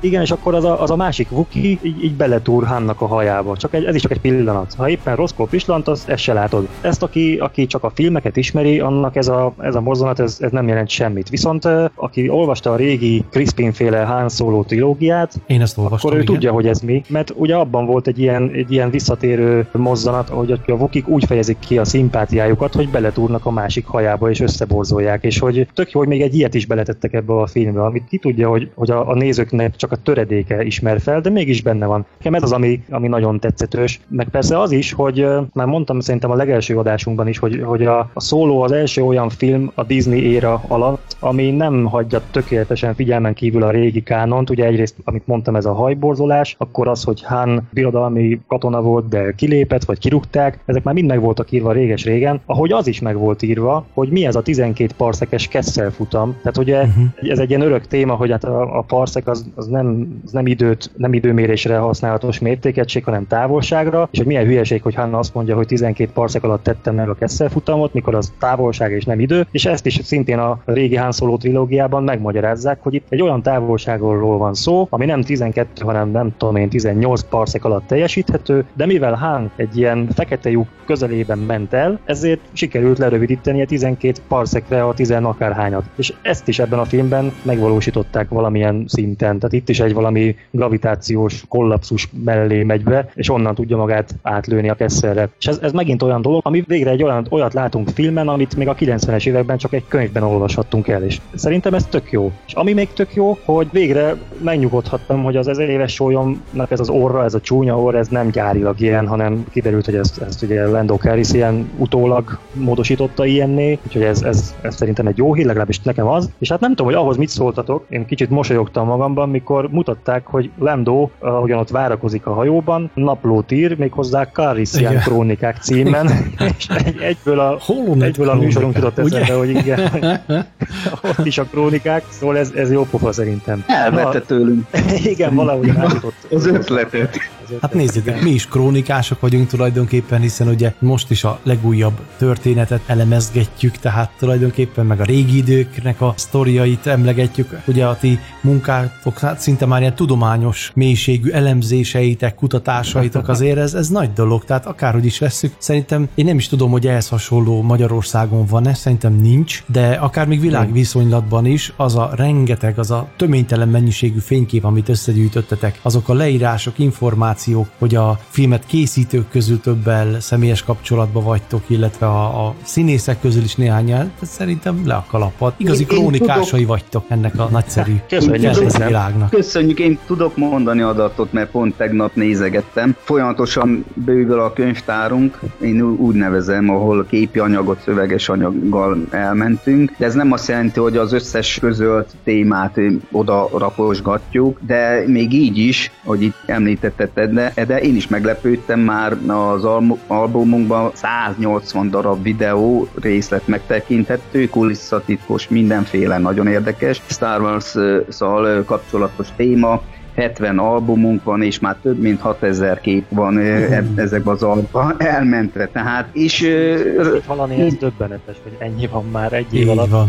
Hát gratulálok. és hol lesz még a vége? Egyébként még itt a szólófilmmel kapcsolatban én is megnyugodtam, ahogy mondtuk a Falcon témát, én vártam, de jó é- érzés volt látni, hogy akkor meglátjuk a jól ismert formát, amikor kilövik a mentőkabint, illetve amikor a fektetett tányér fogy, szétrobban, vagy hát lerepül, törmeléktől, vagy aszteroidától most hirtelen nem emlékszem, hát ezeknek is megtörtént a úgymond témának a lezárása, átemelés a jól ismert témákba, viszont amit nem nagyon értek a filmnek a végét. Jó volna erről egy kicsit csámcsogni, mert én úgy gondolom, hogy ezt az alkotók Disney is egy ö, történetesre, egy önálló filmre gondolta. Viszont nekem az az érzésem, hogy a film vége nem úgy végződött. Nem, ez nagyon nyitott a vége. Hát nagyon...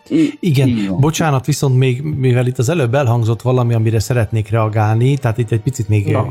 fékezzünk. Na most, aki látta az utolsó Jediket, az láthatta azt is, hogy hogyan távozott a Falconból Ray. Egy Igen. mentőkabinba. És az teljesen más helyen volt mint a... Az egy tehát, másik hogy, Tehát akkor az akkor még nem volt a Falconba szerintetek? Tehát azért tette be, vagy az egy ilyen extra spéci mentőkabin lehetett Lendó Szerintem részéről? az egy olyan, olyan mentőkabin lehetett, ami, ami Lendónak a kis extra igényeit kielégítő, Ja. hiperkényelmes Volt benne jacuzzi és, is. és igen, jacuzzival. Hát biztos megvoltak azok a miniatűr szűkös mentőkabinok is, csak valószínű, hogy neki ez kevés volt, mert ő szeret azért kicsit. Tehát, az, egyébként tehát az YT most, hogy mondják. 1700-as az, az, az a forma, amit mi mindig is ismertünk, tehát ez egy ilyen extra Igen. Betét volt akkor neki. Igen, igen. Mert ezen és en- gondolkoztam, ennek örülök, hogy- hogy... hogy árilag nem ilyen ronda. Igen, jaj, én is, igen. Tehát na, akkor most megnyugodtam, mert idáig számomra ez nem volt világos. Tehát az a szép És ami- olyan, amilyen, jól van. És ami érdekes, megtudtuk, hogy Csuvapkát kitanította először holosakkozni. Na, ja, az nagy jelenet az- volt, igen. Nekem az is jó, jó jelenet volt. jó volt, igen. és ami De figyelj meg, kíváncsi leszek, 190 éves Vuki nem tudja, hogy milyen egy hologram? Na azért nem áll. figyelj, Még soha nem látott nem előtte. biztos, hogy Figyelj, de, de tudja, hogy milyen, hiszen a, a szittek bosszújában ott áll a hologram tábla mellett, ahol Yoda mester a többiekkel konzultál, tehát Csubakka Mérges látja és volt. tudja, hogy mi az, a, mi az a hologram, úgyhogy ez most akkor egy kis kontinuitási hiba lehet talán csak. Hát, vagy csak mérges volt, és... mérges, Tehát, a, az is mérges lehet. tehát ez arra való utalás, ugye, amikor Han mondja, hogy ugye amikor Stripio végül mondja, hogy let the Wookiee win, Tehát, hogy, hogy Igen. széttépi azt, aki, aki fölhúzza a És lehet, hogy egyébként, lehet, hogy egyébként se baj Tóbiás, meg ezt nem tudta. hogy, Tóbiás, Tóbiás. hogy, hogy ő ismeri, és nem azért csap oda, mert le akarná söpörni, mert nem ismeri a játékot, hanem mert ő buki. Tehát ilyen a, a reakciója. Igen. Srácok, mit szólnátok, ha tartanánk egy gyors zenei szünetet, és aztán folytatnánk tovább ugyaninnen, mert még van mit kibeszélnünk. Legyen úgy, hát kedves hallgatók, minden idők leghosszabb Holonet Kronika adását most egy zenével teszük némileg színesebbé, de még maradjatok velünk, mert folytatódik a szóló történetének kibeszélése. Ez is a Tisza Rádió Plus.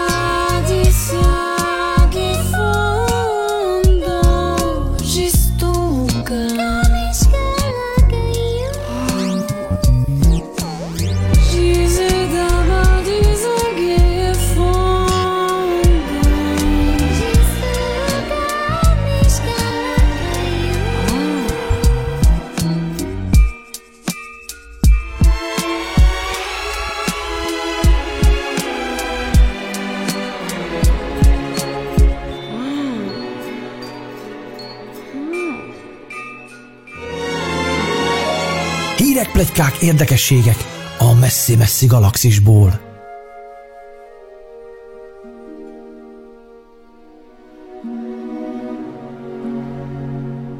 Kedves hallgatók, akkor térjünk vissza Szóló kapitányhoz, aki igazából ekkor még nem is volt kapitány. Szóval, kedves fiúk, hát sok mindent hallottunk már, sok minden érdekesség elhangzott a filmmel kapcsolatosan. Nem is tudom, Csongor, Tamás, melyikőtök szeretné folytatni, ugyanis még mindig jönnek belőlünk a gondolatok. Ahogy mondtam, ugye vannak ezek a kis ínyenc falatok, amiket én, én szeretek ebben a filmben. Ezek a falatok azok, amik nálam úgymond a Star Wars világában mégiscsak visszaemelik ezt a filmet. Azt szerettem volna nektek még elmondani, vagy hát bemutatni, hogy, hogy mik azok az aprócska kis utalások ebben a filmben, amiket azok a nézők egyáltalán nem értenek, akik kizárólag a magyar szinkronos verzióját ismerik a régi filmeknek. Tehát, hogyha valaki semminek nem olvas utána, semmilyen egyéb Star Wars tudása nincsen, csak és kizárólag az első nyolc film magyarul, akkor egy csomó minden van, vagy hát egy-két dolog van ebben a szólóban, amit ezek az emberek nem értenek, vagy nem tudják hova tenni, vagy egész egyszerűen fel se tűnik nekik, hogy itt egy utalás van valamire. És ezeket szeretném szép sorba venni,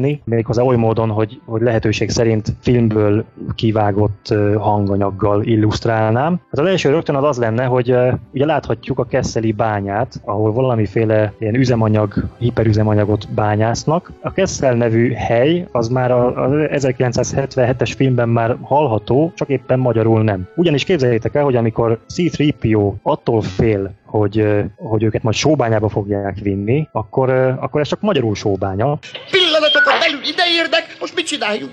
Ha elfognak, sóbányába küldenek, vagy felaprítanak ócskavasnak? Tehát magyarul C-3PO azt mondja, hogy sóbányába küldik őket, ha elkapják őket, de angolul eredeti nyelven már ekkor arról volt szó, hogy, hogy Kessel fűszerbányáiba fogják őket küldeni. They're heading in this direction. What are we going to do? We'll be sent to the spice mines of Kessel or smashed into who knows what. Tehát, amint halljátok, C-3PO eredeti nyelven Kessel fűszerbányáját emlegeti. Jó, most persze nem fűszerbánya volt a filmben, de akkor is Kesseli bánya volt, és láthattuk, hogy ott a szerves alapú rabszolgák mellett valóban robotok robotoltak, és akkor így, így már lehet tudni, hogy C-3PO-nak mi volt ez a bizonyos félelme, hogyha ők, őket is ide fogják küldeni majd. Ez volt az egyik ilyen dolog. Akkor a másik, a már korábban sokszor említett 12 parsec, meg a Kessel futam, ugye amikor Han Solo először találkozik obi és Luke-kal, akkor dicsekedik, hogy az ő hajója aztán milyen csúcs szuper gyors, de magyarul ez csak annyiból áll, hogy nem is tudom már hogyan fogalmazott, hogy birodalmi cirkálókat rázott le egy 20 másodperc alatt. Nem hallottad még az ezer éves sólyomról? Kellett volna? Birodalmi cirkálókat rázott le egy 20 másodperc alatt. Viszont angolul nem egy 20 másodperces cirkáló lerázásról van szó, hanem, hanem magáról a futamról, tehát már az eredeti nyelvű filmben már ekkor szó van arról, hogy 12 parszek alatt tette meg a futamot. You've never heard of the Millennium Falcon? Should I have? It's the ship that made the Kessel run in less than 12 parsecs. Tehát ez ismét egy olyan dolog, amit hogyha valaki csak magyarul nézi a filmeket, akkor ez az egész parszekes téma, hát nem azt mondom, hogy most jelenik meg először, mert azért az ébredő erőben már volt szó erről, ugye Ray és Han között volt egy beszélgetés, hogy ez az a hajó, ami 14 parszek alatt, stb. És akkor Han meg kiavítja, hogy nem 14, hanem 12. De minden esetre azt, akarod, azt akartam csak mondani, hogy, hogy megint egy olyan, egy olyan kis apróságot nyelt el a magyar szinkron, aminek persze régen a, a magyar fordító nem tudta, hogy a későbbiekben lesz jelentősége, minden esetre azért mégiscsak egy, egy kis hiányosság szerintem a, a magyar verziójú ö, film, filmből. Aztán a harmadik ilyen dolog, amikor láthatjuk, hogy Csubakka itt a, a valamelyik ütközet során, már nem is tudom, hogy mikor, kezében tart két ilyen letépett kart, két felkar van a kezében. Ez lehet egy teljes újdonsága a magyar nézőknek, pedig már, már a 77-es filmben emlegették ezt a karletépéses szokását, csak ez magyarul egyáltalán nem jött át. Mert magyarul annyit mond Han Solo C-3PO-nak, hogy nem kéne kötekedni a Vukival, mert, mert szét fog verni. A droidok minden esetre nem verik szét a partnerüket, hogyha veszítenek. A vukik viszont igen. Viszont angolul nem csak egyszerűen annyi volt a szöveg, hogy, hogy a Vukik szétverik az ellenfelüket, hanem konkrétan angolul Han Solo azt mondja C-3PO-nak, hogy a Vukik kitépik az ellenfeleiknek a karját. That's because a droid don't pull people's arms out of their sockets when they lose. Wookiees are known to do that. Szóval ez ismét egy olyan dolog, ami, ami a magyar nézőknek adott esetben teljes újdonság lehet. Bár hozzáteszem, hogy a, az ébredő erőben már lett volna egy ilyen karkitépős jelenet Csubakkával, csak az végül nem került bele a filmbe. Na minden esetre most ez így, hogy, hogy Csubakka ott áll kezében két karral, ez lehet, hogy valakinek teljes újdonság, pedig ez is már egy marha régi ötlet. Aztán, ami, ami még ilyen vicces párbeszédnek tűnik most a szólóban, hogy ugye Lando rosszul ejti ki Han nevét, konzekvensen Hennek mondja Han helyett, és akkor még Han ki is javítja, hogy az A-val mondjuk, nem elvel, de mégis a film további részében mindvégig Hennek nevezi. Ez, ez így első nézésre csak egyszerűen jó pofa, de közben szerintem a, a magyar nézők többsége szintén ezt se tudja, hogy, hogy ez is egy tök régi dolog, mert a, a régi trilógiában ugye az eredeti Landot játszó Billy D. Williams szinte folyamatosan Hand mondott Han helyett Igen. a filmekben. Igen. There's still a chance to save Han. Princess, we'll find Han. I promise. And we'll have that shield down. We've got to give him more time. On, Han, old buddy, don't let me down. És végül az utolsó, amit, amit szerettem volna még így bemutatni nektek, hogy mi az a mi az a dolog, ami a magyar uh, szinkronnal nézők uh, számára esetleg nem feltűnő utalás, az, az, egy, az egy vissza-visszatérő mondat, amit szeretnék is most nektek megmutatni. Valahogy nem tetszik ez a dolog. Valahogy nem tetszik nekem ez a dolog. Jaj, nagyon nem tetszik nekem ez a dolog. Valami nagyon rossz érzés fogott el. Valami nagyon rossz érzés fogott el. Van valami rossz előérzetem. Valahogy nem sok jót nézek ki belőle. Hát, rossz előérzetem van. Nekem nagyon nem tetszik ez az egész. Valami rossz érzés fogott el. Tehát amint hallottátok, ebben a kis bejátszásban az első nyolc filmből szedtem ki részleteket. Az utolsó Jedi-ből nem, nem találtam ilyet, de az összes többiben volt egy ilyen mondat, hogy ami arról szólt, hogy valakinek rossz érzése van valamivel kapcsolatban. Tehát az értelmük ugyanaz volt, de a megfogalmazás szinte minden epizódban teljesen más. Tehát szerintem a magyarok számára nem, nem esik le, hogy ez egy vissza-visszatérő mondat. És ehhez képest viszont, ha ugyanezt meghallgatjuk eredeti nyelven, akkor mindjárt meg is fogjátok látni, látni, hogy szinte szó szerint ugyanazt mondják mindegyik részben. I have a bad feeling about this. I've got a bad feeling about this. Oh, I have a bad feeling about this. I've got a bad feeling about Hey. Quiet. What? Very bad feeling about this. I got a bad feeling about this. I have a bad feeling about this. I have a bad feeling about this. I have a really bad feeling about this. I got a bad feeling about this.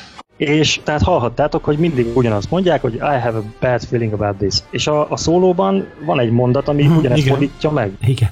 I got a really good feeling about this. Tehát a szóló megfordította ezt, most nem bad feeling van, hanem good feeling, de ez is szerintem egy olyasmi dolog lehet, amit ha valaki csak magyarul ismeri, akkor nem esik le neki. És ezért is jó például Ede, amit te mondtál, már több ízben is, hogy, hogy te mindig eredeti nyelven nézed ezeket a filmeket, nem szinkronnal, mert neked nem annyira tetszik a szinkron. Az első hármat. Igen, az első hármat, Bocsánat. bocsánat, akkor igen, tisztázzuk ezt, igen. Bár azt is tudom, hogy te a, a legelső Darth Vader szinkron hanggal találkoztál Balaton Györökön. Így van. Nagy Attilával. De- nem de személyesen ellenére beszélgettünk, csak hát én éppen lubickoltam még ott gyerekfejjel a vízben, amikor ő meg még néhány korabeli nagyon híres színész ott beleslattyogott a vízbe, és csak néztem, hogy oh, a nagy úr, Darth Vader, így. Fantasztikus élmény volt. De igen, de hát ennek ellenére is te ugye ahhoz tartod magadat, hogy ha lehetőség van rá, akkor inkább, inkább felirattal nézed őket. Igen. És hát akkor így, így gondolom számodra is az ilyen kis utalgatások azok, azok megvannak, de Persze. hát én nagyon sajnálom azokat, akik, akik csak magyarul ismerik a Star Wars, mert ilyen kis apróságokról lemaradnak sajnos. De egyébként szerintem még jó pár ilyen félrefordítás van. Hát, Hogyne, hogyne, van még sok-sok, igen. Nyol, most nyolc epizód, meg a két különálló film, tehát ha még csinálnám majd Csongor esetleg majd legközelebb egy ilyen kiterjesztett nagyobb kutató munkát, még lehet, hogy újból meglepődnénk ezeken. Tehát én egyébként nem értem az okát ennek. Lehet, hogy azért, mert abban időszakban ilyenek túl, tehát be volt korosztályozva a film valamennyire, de mégis azért csak egy blogban éltünk, és azért ilyen erős kifejezéseket lehet, hogy nem lehetett használni, de érdekes módon, ahogy említetted, a ébredő erőbe is egy karkitépős, amit én is láttam, egy karkitépős jelenetet kivágtak, ö, Csubak egyik jelenetét, csak Igen. Azt nem értem, hogy, hogy akkor minek szövik bele a történetbe, meg lehet esetleg hallani, meg lehet, hogy bennem a kánonban, és akkor itt meg nyápickodnak egyszerűen. Tehát egy vad, ne, de hát egy vad bukihoz, hát most szerintem ez is hozzá tartozna, hát most nőjünk föl, hát már különben is a mai fiatalok már érettebbek, mint mi voltunk annak idején, szerintem elbírnák ezeket a jeleneteket. Hát Meg most hát már ha nem is jelenetet, ha nem is jelenetet, a, végül is a, a magát a utalás, de most is azért tehát szűrik Amerikába is filmeket több rostéjon keresztül, és hát az a jelenet nem felelt meg. Egyébként én, én nem tudom, hogy va, van-e még neked még ilyen érdekes témád a magyar szinkronizálással kapcsolatban? Lesz, lesz még, lesz még, csak most ennyire nem kötődik a mostani filmet, úgyhogy most azt inkább hagyom, de tudnék meg erről beszélni, igen. Mert én most a szólófilmmel kapcsolva tényleg azon agyaltam, és rájött, hogy szerintem ez volt az első olyan film, ahol annyira a úgymond sötét oldalt, a birodalmat, esetleg annak árnyékát láthattuk, illetve a történet árnyék alatt ment végig, még a Zsivány egyes volt ennyire úgymond háttérbe szorítva a sötét oldal. Hát igen, történetileg még annyira, hát lehet, hogy nem volt mit mondani. Szerintem ez is, ez is egy kicsit úgymond új érzés adott, amit lehet, hogy tudat alatt még negatív élményként fogunk fel, nem tudom, de azért hát volt egy-két jó húzás. Én például, tehát ahogy megkapta a teljes nevét szóló, hát nem tudom, hogy most röhögjek, vagy mit tudom én csodálattal gondoljak vissza rá, emlékezzetek rá, amikor egy besorozós birodalmi tiszt adja neki a szóló nevet, tehát na, Igen. Nem tudom, hogy ez, ez történetileg hogy helyes, vagy hogy állja meg a helyét. Mindegy, ezt beleszőtték. Úgy volt még a régi kánonban, hogy, Igen. hogy ott ő saját maga adja ezt a nevet magának, mert hogy ő nem bízhat senkiben, egyedül maradt, mint a kis ujja, és akkor mostantól fogva ő szólóban fogja nyomni, tehát a neve innentől szóló. Ez i- ilyen volt a magyarázat régen a valamelyik regényben. Ez kicsit hasonlít ehhez a mostani, csak hát az, hogy egy birodalmi katona nevezi el Han Szólót Han Szólónak, na ez megint egy kicsit nekem, ezt nekem emészgetnem kell a hosszabb ideig, mert egyből nem tudom megemészteni. Nem mindig jó ilyen bátor húzásokat csinálni, úgymond gondolom, mert akkor nagyon elrug, elrugaszko, elrugaszkodnak. Viszont ami nagyon tetszett, én nagyon vártam a kártyapartit. Aha. Olyan szépen felvezették, bár gondolhattam volna, hogy nem biztos, hogy az első parti lesz és ott dől el, de én azt hittem, hogy ott fog eldőlni a Falkon sorsa, legénységi sorsa, de olyan profil megcsinálták, hogy bizony nem ott, és aztán vakaróztam, hogy jó, de akkor mikor lesz, Akkor mikor most mi fog lesz? eljönni. És egy akkora húzással legutolsó percekre rakták ezt be, hogy és még Lan- Lendó fegyverével, zsivánságával, saját zsivánságával, ez nekem nem tudom, tehát ez nekem nagyon tetszett. És amit Csongor, hogy emlékszel, beszéltünk, hogy én nem emlékszem arra, emlékezzetek rá, amikor először mentek a Falkon felé, a első Lendós győzelmével learatott kártyaparti után, hogy ott Lendó említette, hogy le van láncolva a űrhajó. Igen, ezt, ezt nem értem, hogy ez miért volt Hogy a az a, az a környezet nem biztonságos, csak azt nem tudom, hogy kiláncolta le. Én azt hittem, hogy ez egy Tehát, hogy lefoglalt jármű volt, hogy a rendőrség vagy a mit tudom, milyen hatóság lefoglalta, elvitték egy telephelyre, és onnan vitték ki. Én azt hittem, hogy itt Mm. ez van. Hát fölvágták azt a kerítést, meg föltépték a láncot, nem úgy tűnik, hogy nekik volt kulcsuk hozzá. Hát én, ez, én sem, tehát azért mondom, hogy meg kell nézni még egyszer a filmet, mert hát bizony ezt meg kell néznem, hogy nekem ez nem tiszta, meg ha jól emlékszem, Csubakka volt az, aki felszakította a láncokat, vagy nem tudom, mit csinált, de lehet, hogy erre sem emlékszem jó. Tehát ez is nagyon érdekes, hogy én úgy emlékszem, mint a Lendó mondta, hogy ő rögzítette, mert ez olyan környék, de akkor nem tudom, miért Csubakka szakította a kör. Mert mindegy, majd meg kell néz, Igen, ez, ezt ez is fura volt szerintem. meg ami a érdekes, tehát, hogy a nyitott a vége, több szálon is nyitott a vége, amikor egy valaki megjelenik. Mondd ki a nevét nyugodtan. Mondjátok ki. Ede Jajaj, nekem ki jelenik hosszú- meg a nagy piros hegyes csúcsos fejjel, ki jelenik meg a jelenet a film ö, Ja, legvégén. a szarvakra gondolsz. Darth Maul. De aki már nem Darth, hanem csak Hanem csak simán Maul. Így van, Így van. pontosan. Egyébként történetileg nem is lehet.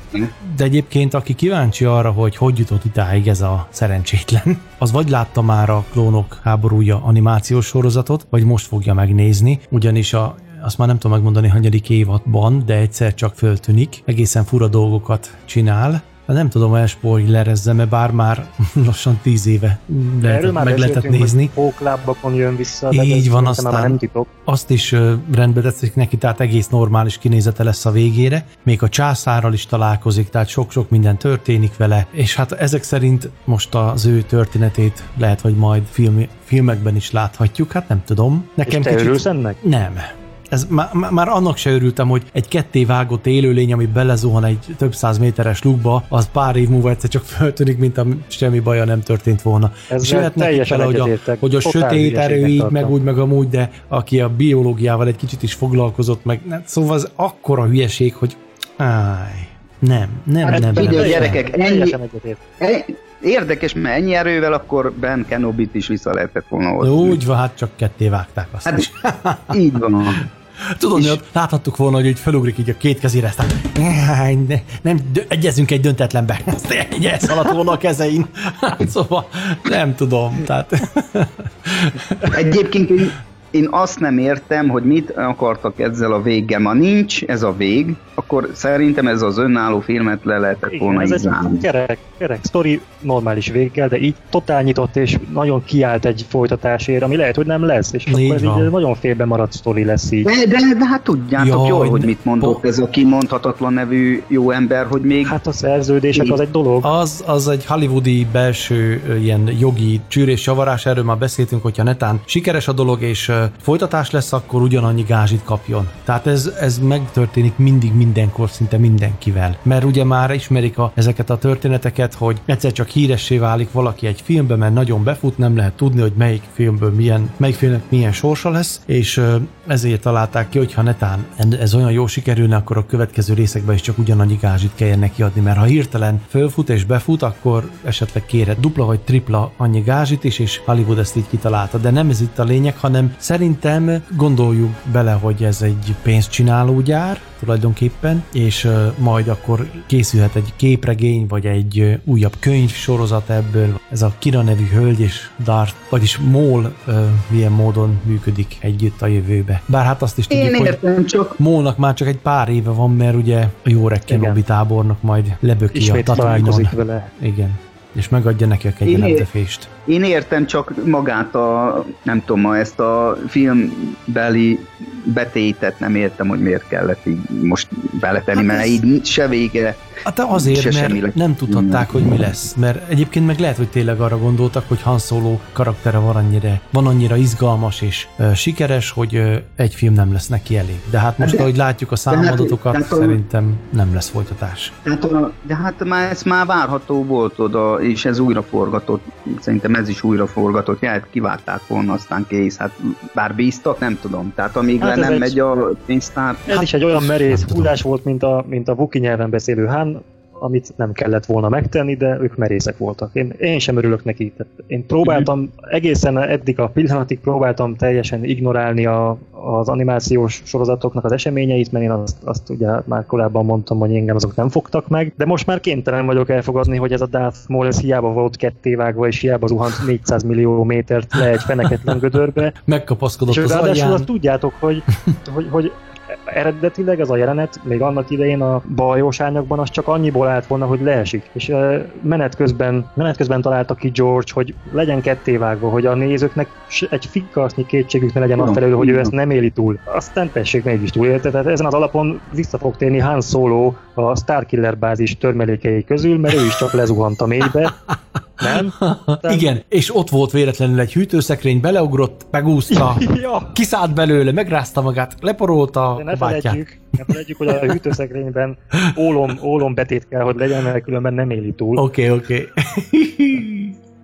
Jaj. Az a baj, hogy elveszik ezektől a karakterektől, én úgy gondolom a történethez illő végzetet, halál. Tehát nem, tehát nem, tehát nem, nem értem egyszerűen. Jó, hát én végig értem el kicsavarni, amíg lehet. Na pontosan.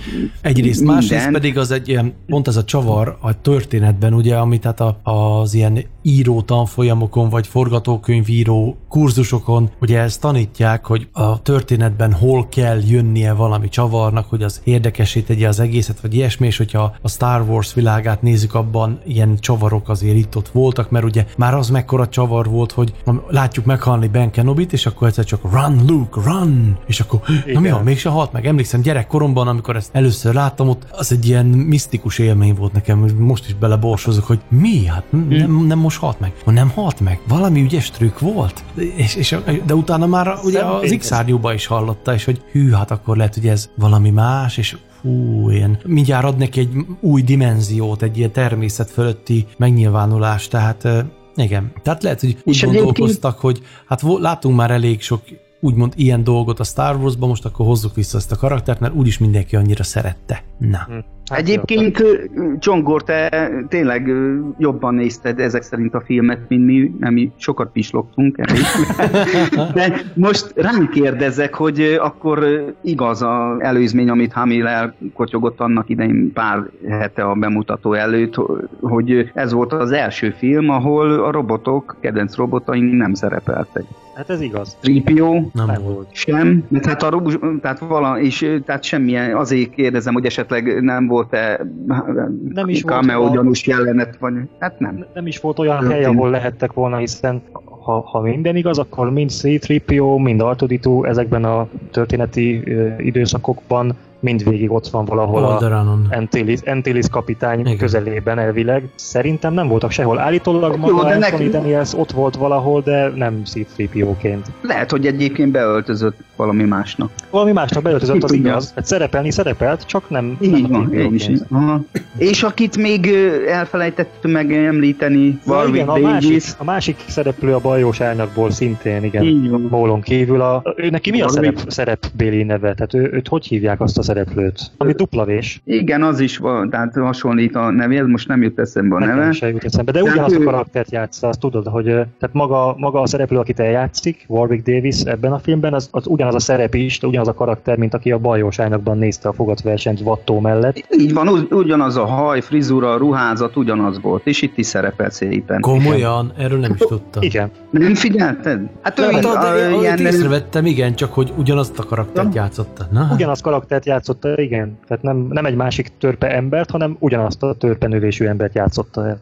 Ja, mégis, ami tényleg gyerekek, ami most jutott eszembe, még jó, hogy ilyen az agyam, hogy nem felejtem el. Még Hogy mindig eszedbe jut valami. Ja, valami itt csörren belül, mint egy 5 forintos, hogy most esett le gyerekek, hogy például nekem nagyon érdekes, izgalmas húzás volt például ez az Enfis Nest nevű személyiség, hogy Aha. tényleg én azt hittem, hogy valami teremtmény, idegen lény, egy velejéig gonosz, aztán kiderül, hogy egy ö, punykaképű, hát egy vörös hajú kislány, aki itt emlegeti a lázadókat, ha jól emlékszem. Kislány volt, nem egy, nem egy fiatal felnőtt Hát inkább egy ilyen Hát akkor... 18-19-20 körül. Hát, Szerintem nagyon jó. szép volt. Én, nekem tetszenek a szereplősek, szerintem gyönyörű Nekem szép is. volt ez a lány. Ne, persze, csak, csak ér, érdekes volt, hogy te jó Isten, hogy Hát erre senki sem számít. meglepetés, így, így ment, tehát meglepetés karakter volt, és maga, maga a szerepe, hogy itt találkoztam a filmben, először megemlítve például a lázadók. Nem tudom, hogy ők lehettek-e a lázadóknak egy kis csoportja, hogy ő emlegette a csaj. Egyből mond, mond ma jutott eszembe, hogy hát az is egy ilyen kis, jó, hát idősebb korában már eligazítás alatt, tehát ő is egy kicsit ilyen, majd, hogy nem ilyen kinézetű volt, de hát nem ő lehetett, Nem. csak nem tudom. Hát ilyen, már az első trilógiában komoly szenátor volt, vagy valami ilyesmi. Igen, igen. ő ilyen ut- utalásszerű lehetett, nem tudom. Hát Hát Lehet, a- hogy egy kis tej. Akivel, akivel ezt a mozifilmet én néztem, utána persze beszélgettünk a filmről, ugyanígy, mint ahogy most veletek, és ő, azt, ő ezt úgy dekódolta magában, hogy mi most a lázadásnak a hajnalát láthattuk, vagy a gyökerét, de én De hát mondtam nem. neki is, hogy, hogy nem, hiszen ahogy Ede is említetted, a szívtek bosszújában már ott volt a, az a kis sejt, ami elindította a lázadást, csak pont ki lett vágva az összes jelenet, ami ezzel Igen, kapcsolatos volt, de sajnos. szerintem kár érte, mert Nagyon, az, az, az, igen. egy fontos, fontos vonal lett Így volna. van. Tehát én nem, nekem, nekem ez nem úgy le, hogy ők most a lázadásnak a, az előfutárai, hanem tényleg csak egy, egy olyan csoport, akik majd valószínűleg később csatlakoznak a szövetséghez. Hát igen, egyébként, tehát lehet, hogy nem is hangsúlyozták, tehát az összes tri- trilógiában itt azért jó megoldották szerintem olyan dolgoknál, amit nem kellett hangsúlyozni, azt nem hangsúlyozták. Voltak ilyenek is egyébként. Itt Aha. se kell. Történetileg nem arról szólt az egész most, hogy úristen, most itt a lázadók, hanem Memphis Nest, itt a helyi kis csapatnak a vezéréről szólt, Igen. illetve magáról a motivációról is kész az egy dolog, hogy lehet, hogy megemlítették, hogy lehet, hogy csatlakoznak majd a lázadókhoz, vagy ők is erre az útra tértek, de én se hinném, hogy itt lenne a kezdet velük. Tehát nem Hmm. hiszem. Na és ahhoz mit szóltok, amit még, még jó régen valamelyik korábbi adásunkban Tamás te mondtál, hogy te észrevélted venni az egyik ilyen előzetes snitben azt a ruhát, amiben Lando Ja, beszivárgott. Jabbához, és ugye most ezt láttuk, de nem van. volt, én is azt hittem, hogy rajta lesz majd. Ez megint egy jó kis fordulat volt, hogy kicsit, kicsit belebegtették, hogy ez a jelmez szerepelni fog, aki sasszemű volt, az észrevette, egyből biztos jönnek a Én is. rajongói elméletek, hogy ez biztos Lando hordja, aztán tessék, nem. Mhm. És ez is tök jó húzás volt, hogy ezen is egyet csavartak, hogy nem Lando már- egyébként, de, de várjatok, mert a Falconból léptek ki, lehet, hogy attól még Lendónak lehetett Attól a... még lehetett Lendói, Csak- való igaz. Se baj, Tóbiásnak. Se baj, ő, neki adták oda.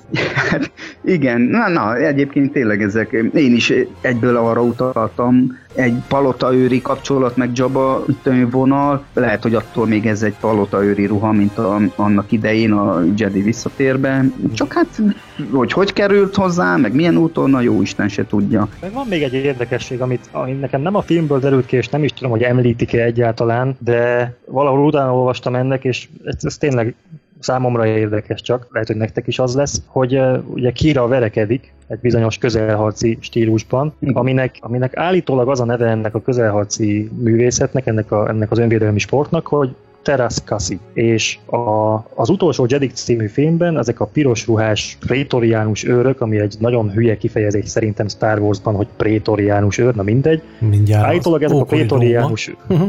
Igen, szóval a prétoriánus őrök is egy bizonyos forrás szerint ugyanezt a harcművészetet űzik, a Teraskasi-t. És nekem ebben az az érdekes, nem tudom, ti mennyire voltatok a 90-es években számítógépes játék. Igen, yes, igen. igen Ahogy kimondtad ezt a szót, mondom, ez az esze, eszement hülye program, hogy Luke Skywalker üti ököllel Leia hercegnőt, meg Darth Vader veri Hunt, meg egy tök Nekem nem hülye verekedős játék. A Jedi Knight játékban azt hiszem valamely, vagy, a, vagy annak a folytatásában a küldetéslemezben a Mysteries of the Sith-be, valamelyikbe ezek közül, a kettő közül, én akkor se tudtam túl jól angolul, meg most sem, de Aha. valamelyik pályának a neve ez a Terrace Cassia, ahogy mondtad, az volt. Nem tudom, hogy milyen módon De volt egy, de volt egy külön konkrétan egy játékprogram, aminek ez volt a címe, hogy The Masters of Terraskasi oh. 1997-ben, és az kimondottan egy, egy ostoba verekedős játék volt, semmi történettel. Tudod, a szokásos, hogy egymáshoz szemben áll két szereplő, uh-huh fölül van egy csík, hogy hogy megy le az élete, és akkor ütik egymást. És ez, ez, ez volt Star Wars bőrre ráhúzva, Aha. vagy Star Wars bőrt húztak rá. Akkoriban az ez nagyon népszerű volt az ilyen. Aha. Igen, hát végül hát lehet, hogy azért csinálták, de azért csinálták gyerekek, hogy most is piacra dobják. Hát még lehet, az is lehet, figyelj, bármi, bármi. Ilyen nosztalgia, gyepár. Egyébként az is érdekes volt, hogy a híres Blaster, hát kitől kaphatta. Hát most oda dobott Tóbiás egy kézi fegyvert szolónak, hát én nem gondoltam volna, hát jó láttam az előzetesbe így tudjátok a uh-huh. híres szóló fegyver, hogy hát a mentortól kapja. Hát kitől az egy jó kísérlet volt, az, az jó. az nekem azt nagyon tetszett, hogy ez csak ki a franc gondolta volna a Han Solo pisztolyáról, hogy az eredetileg egy, egy váltámaszos, mit tudom, milyen mindenféle ja. szerelékkel felszerelt nagy dög ágyú volt, amiről szépen lassan Tóbiás leszedegette a kis plusz alkatrészeket, és úgy dobta oda Hánnak, hogy a, csak magában a kis pici kis tücsök-pöcsök pisztoly maradt, és, és erről nekem, én nem tudom, nekem mindig ez jut eszembe róla a, a csupasz pisztoly kettő és fél című filmben, amikor, amikor a, hogy hívják a, a néger szereplőt benne? O.J. Simpson. O.J. Simpson, amikor O.J. Simpson elkezdi összerakni a pisztolyt, és a végén egy ilyen nagy löveget rak össze belőle, tehát tök olyan volt, csak visszafelé. De egyébként milyen morbid volt az, hogy Tobiasnak ez a fegyver sokat jelentett, mert megpuszíta, és odadobta szólónak. És, és a végén ezzel, így van. Ezzel ölték meg. Hát ja, ez, a sors. A sors fintora. Uh-huh kedves hallgatók, le a kalappal előttetek, főleg azok előtt, akik egy popsival végigülték ezt a szép, hosszú műsort, de gondolom azért voltak köztetek olyanok is a megszállott rajongók, akik, mint a régi szép időkben, amikor ilyen nagyon-nagyon hosszú műsorokat készítettem még, és emlékszem, hogy többen is odaírták, hogy hát két-három nekifutásra sikerült végighallgatni. Megígérjük, hogy máskor ennyire nem eresztjük bőlére egyik adásunkat se, de most úgy éreztük, hogy szerettünk volna a szóló történetről is mesélni nektek, illetve hát ugye más egyéb dolgaink is voltak. Köszönjük szépen a türelmeteket, a kitartásotokat. Ha minden jól megy és minden rendben van, és a, sikerül a békét és a rendet a galaxisban megőrizni, akkor két hét múlva ismét találkozunk. Nagyon szépen köszönünk akkor mindent, és akkor búcsúzunk tőletek. Horváth Ede és... És Varga Csongor barátom nevében én is búcsúzom. És Bozsó Tamás nevében pedig én is búcsúzom. Köszönjük szépen a figyelmet. Az erő legyen veletek, sziasztok! Sziasztok! Holonet Krónikák A Csillagok háborúja művészete Facebook csoport, valamint a Tisza Rádió Plus közös tényfeltáró, oknyomozó és kibeszélő műsora. Friss hírek, legendás régi emlékek, pletykák és érdekességek – Mind egy műsorban. Holonet Krónikák. Az erő hullámhosszán.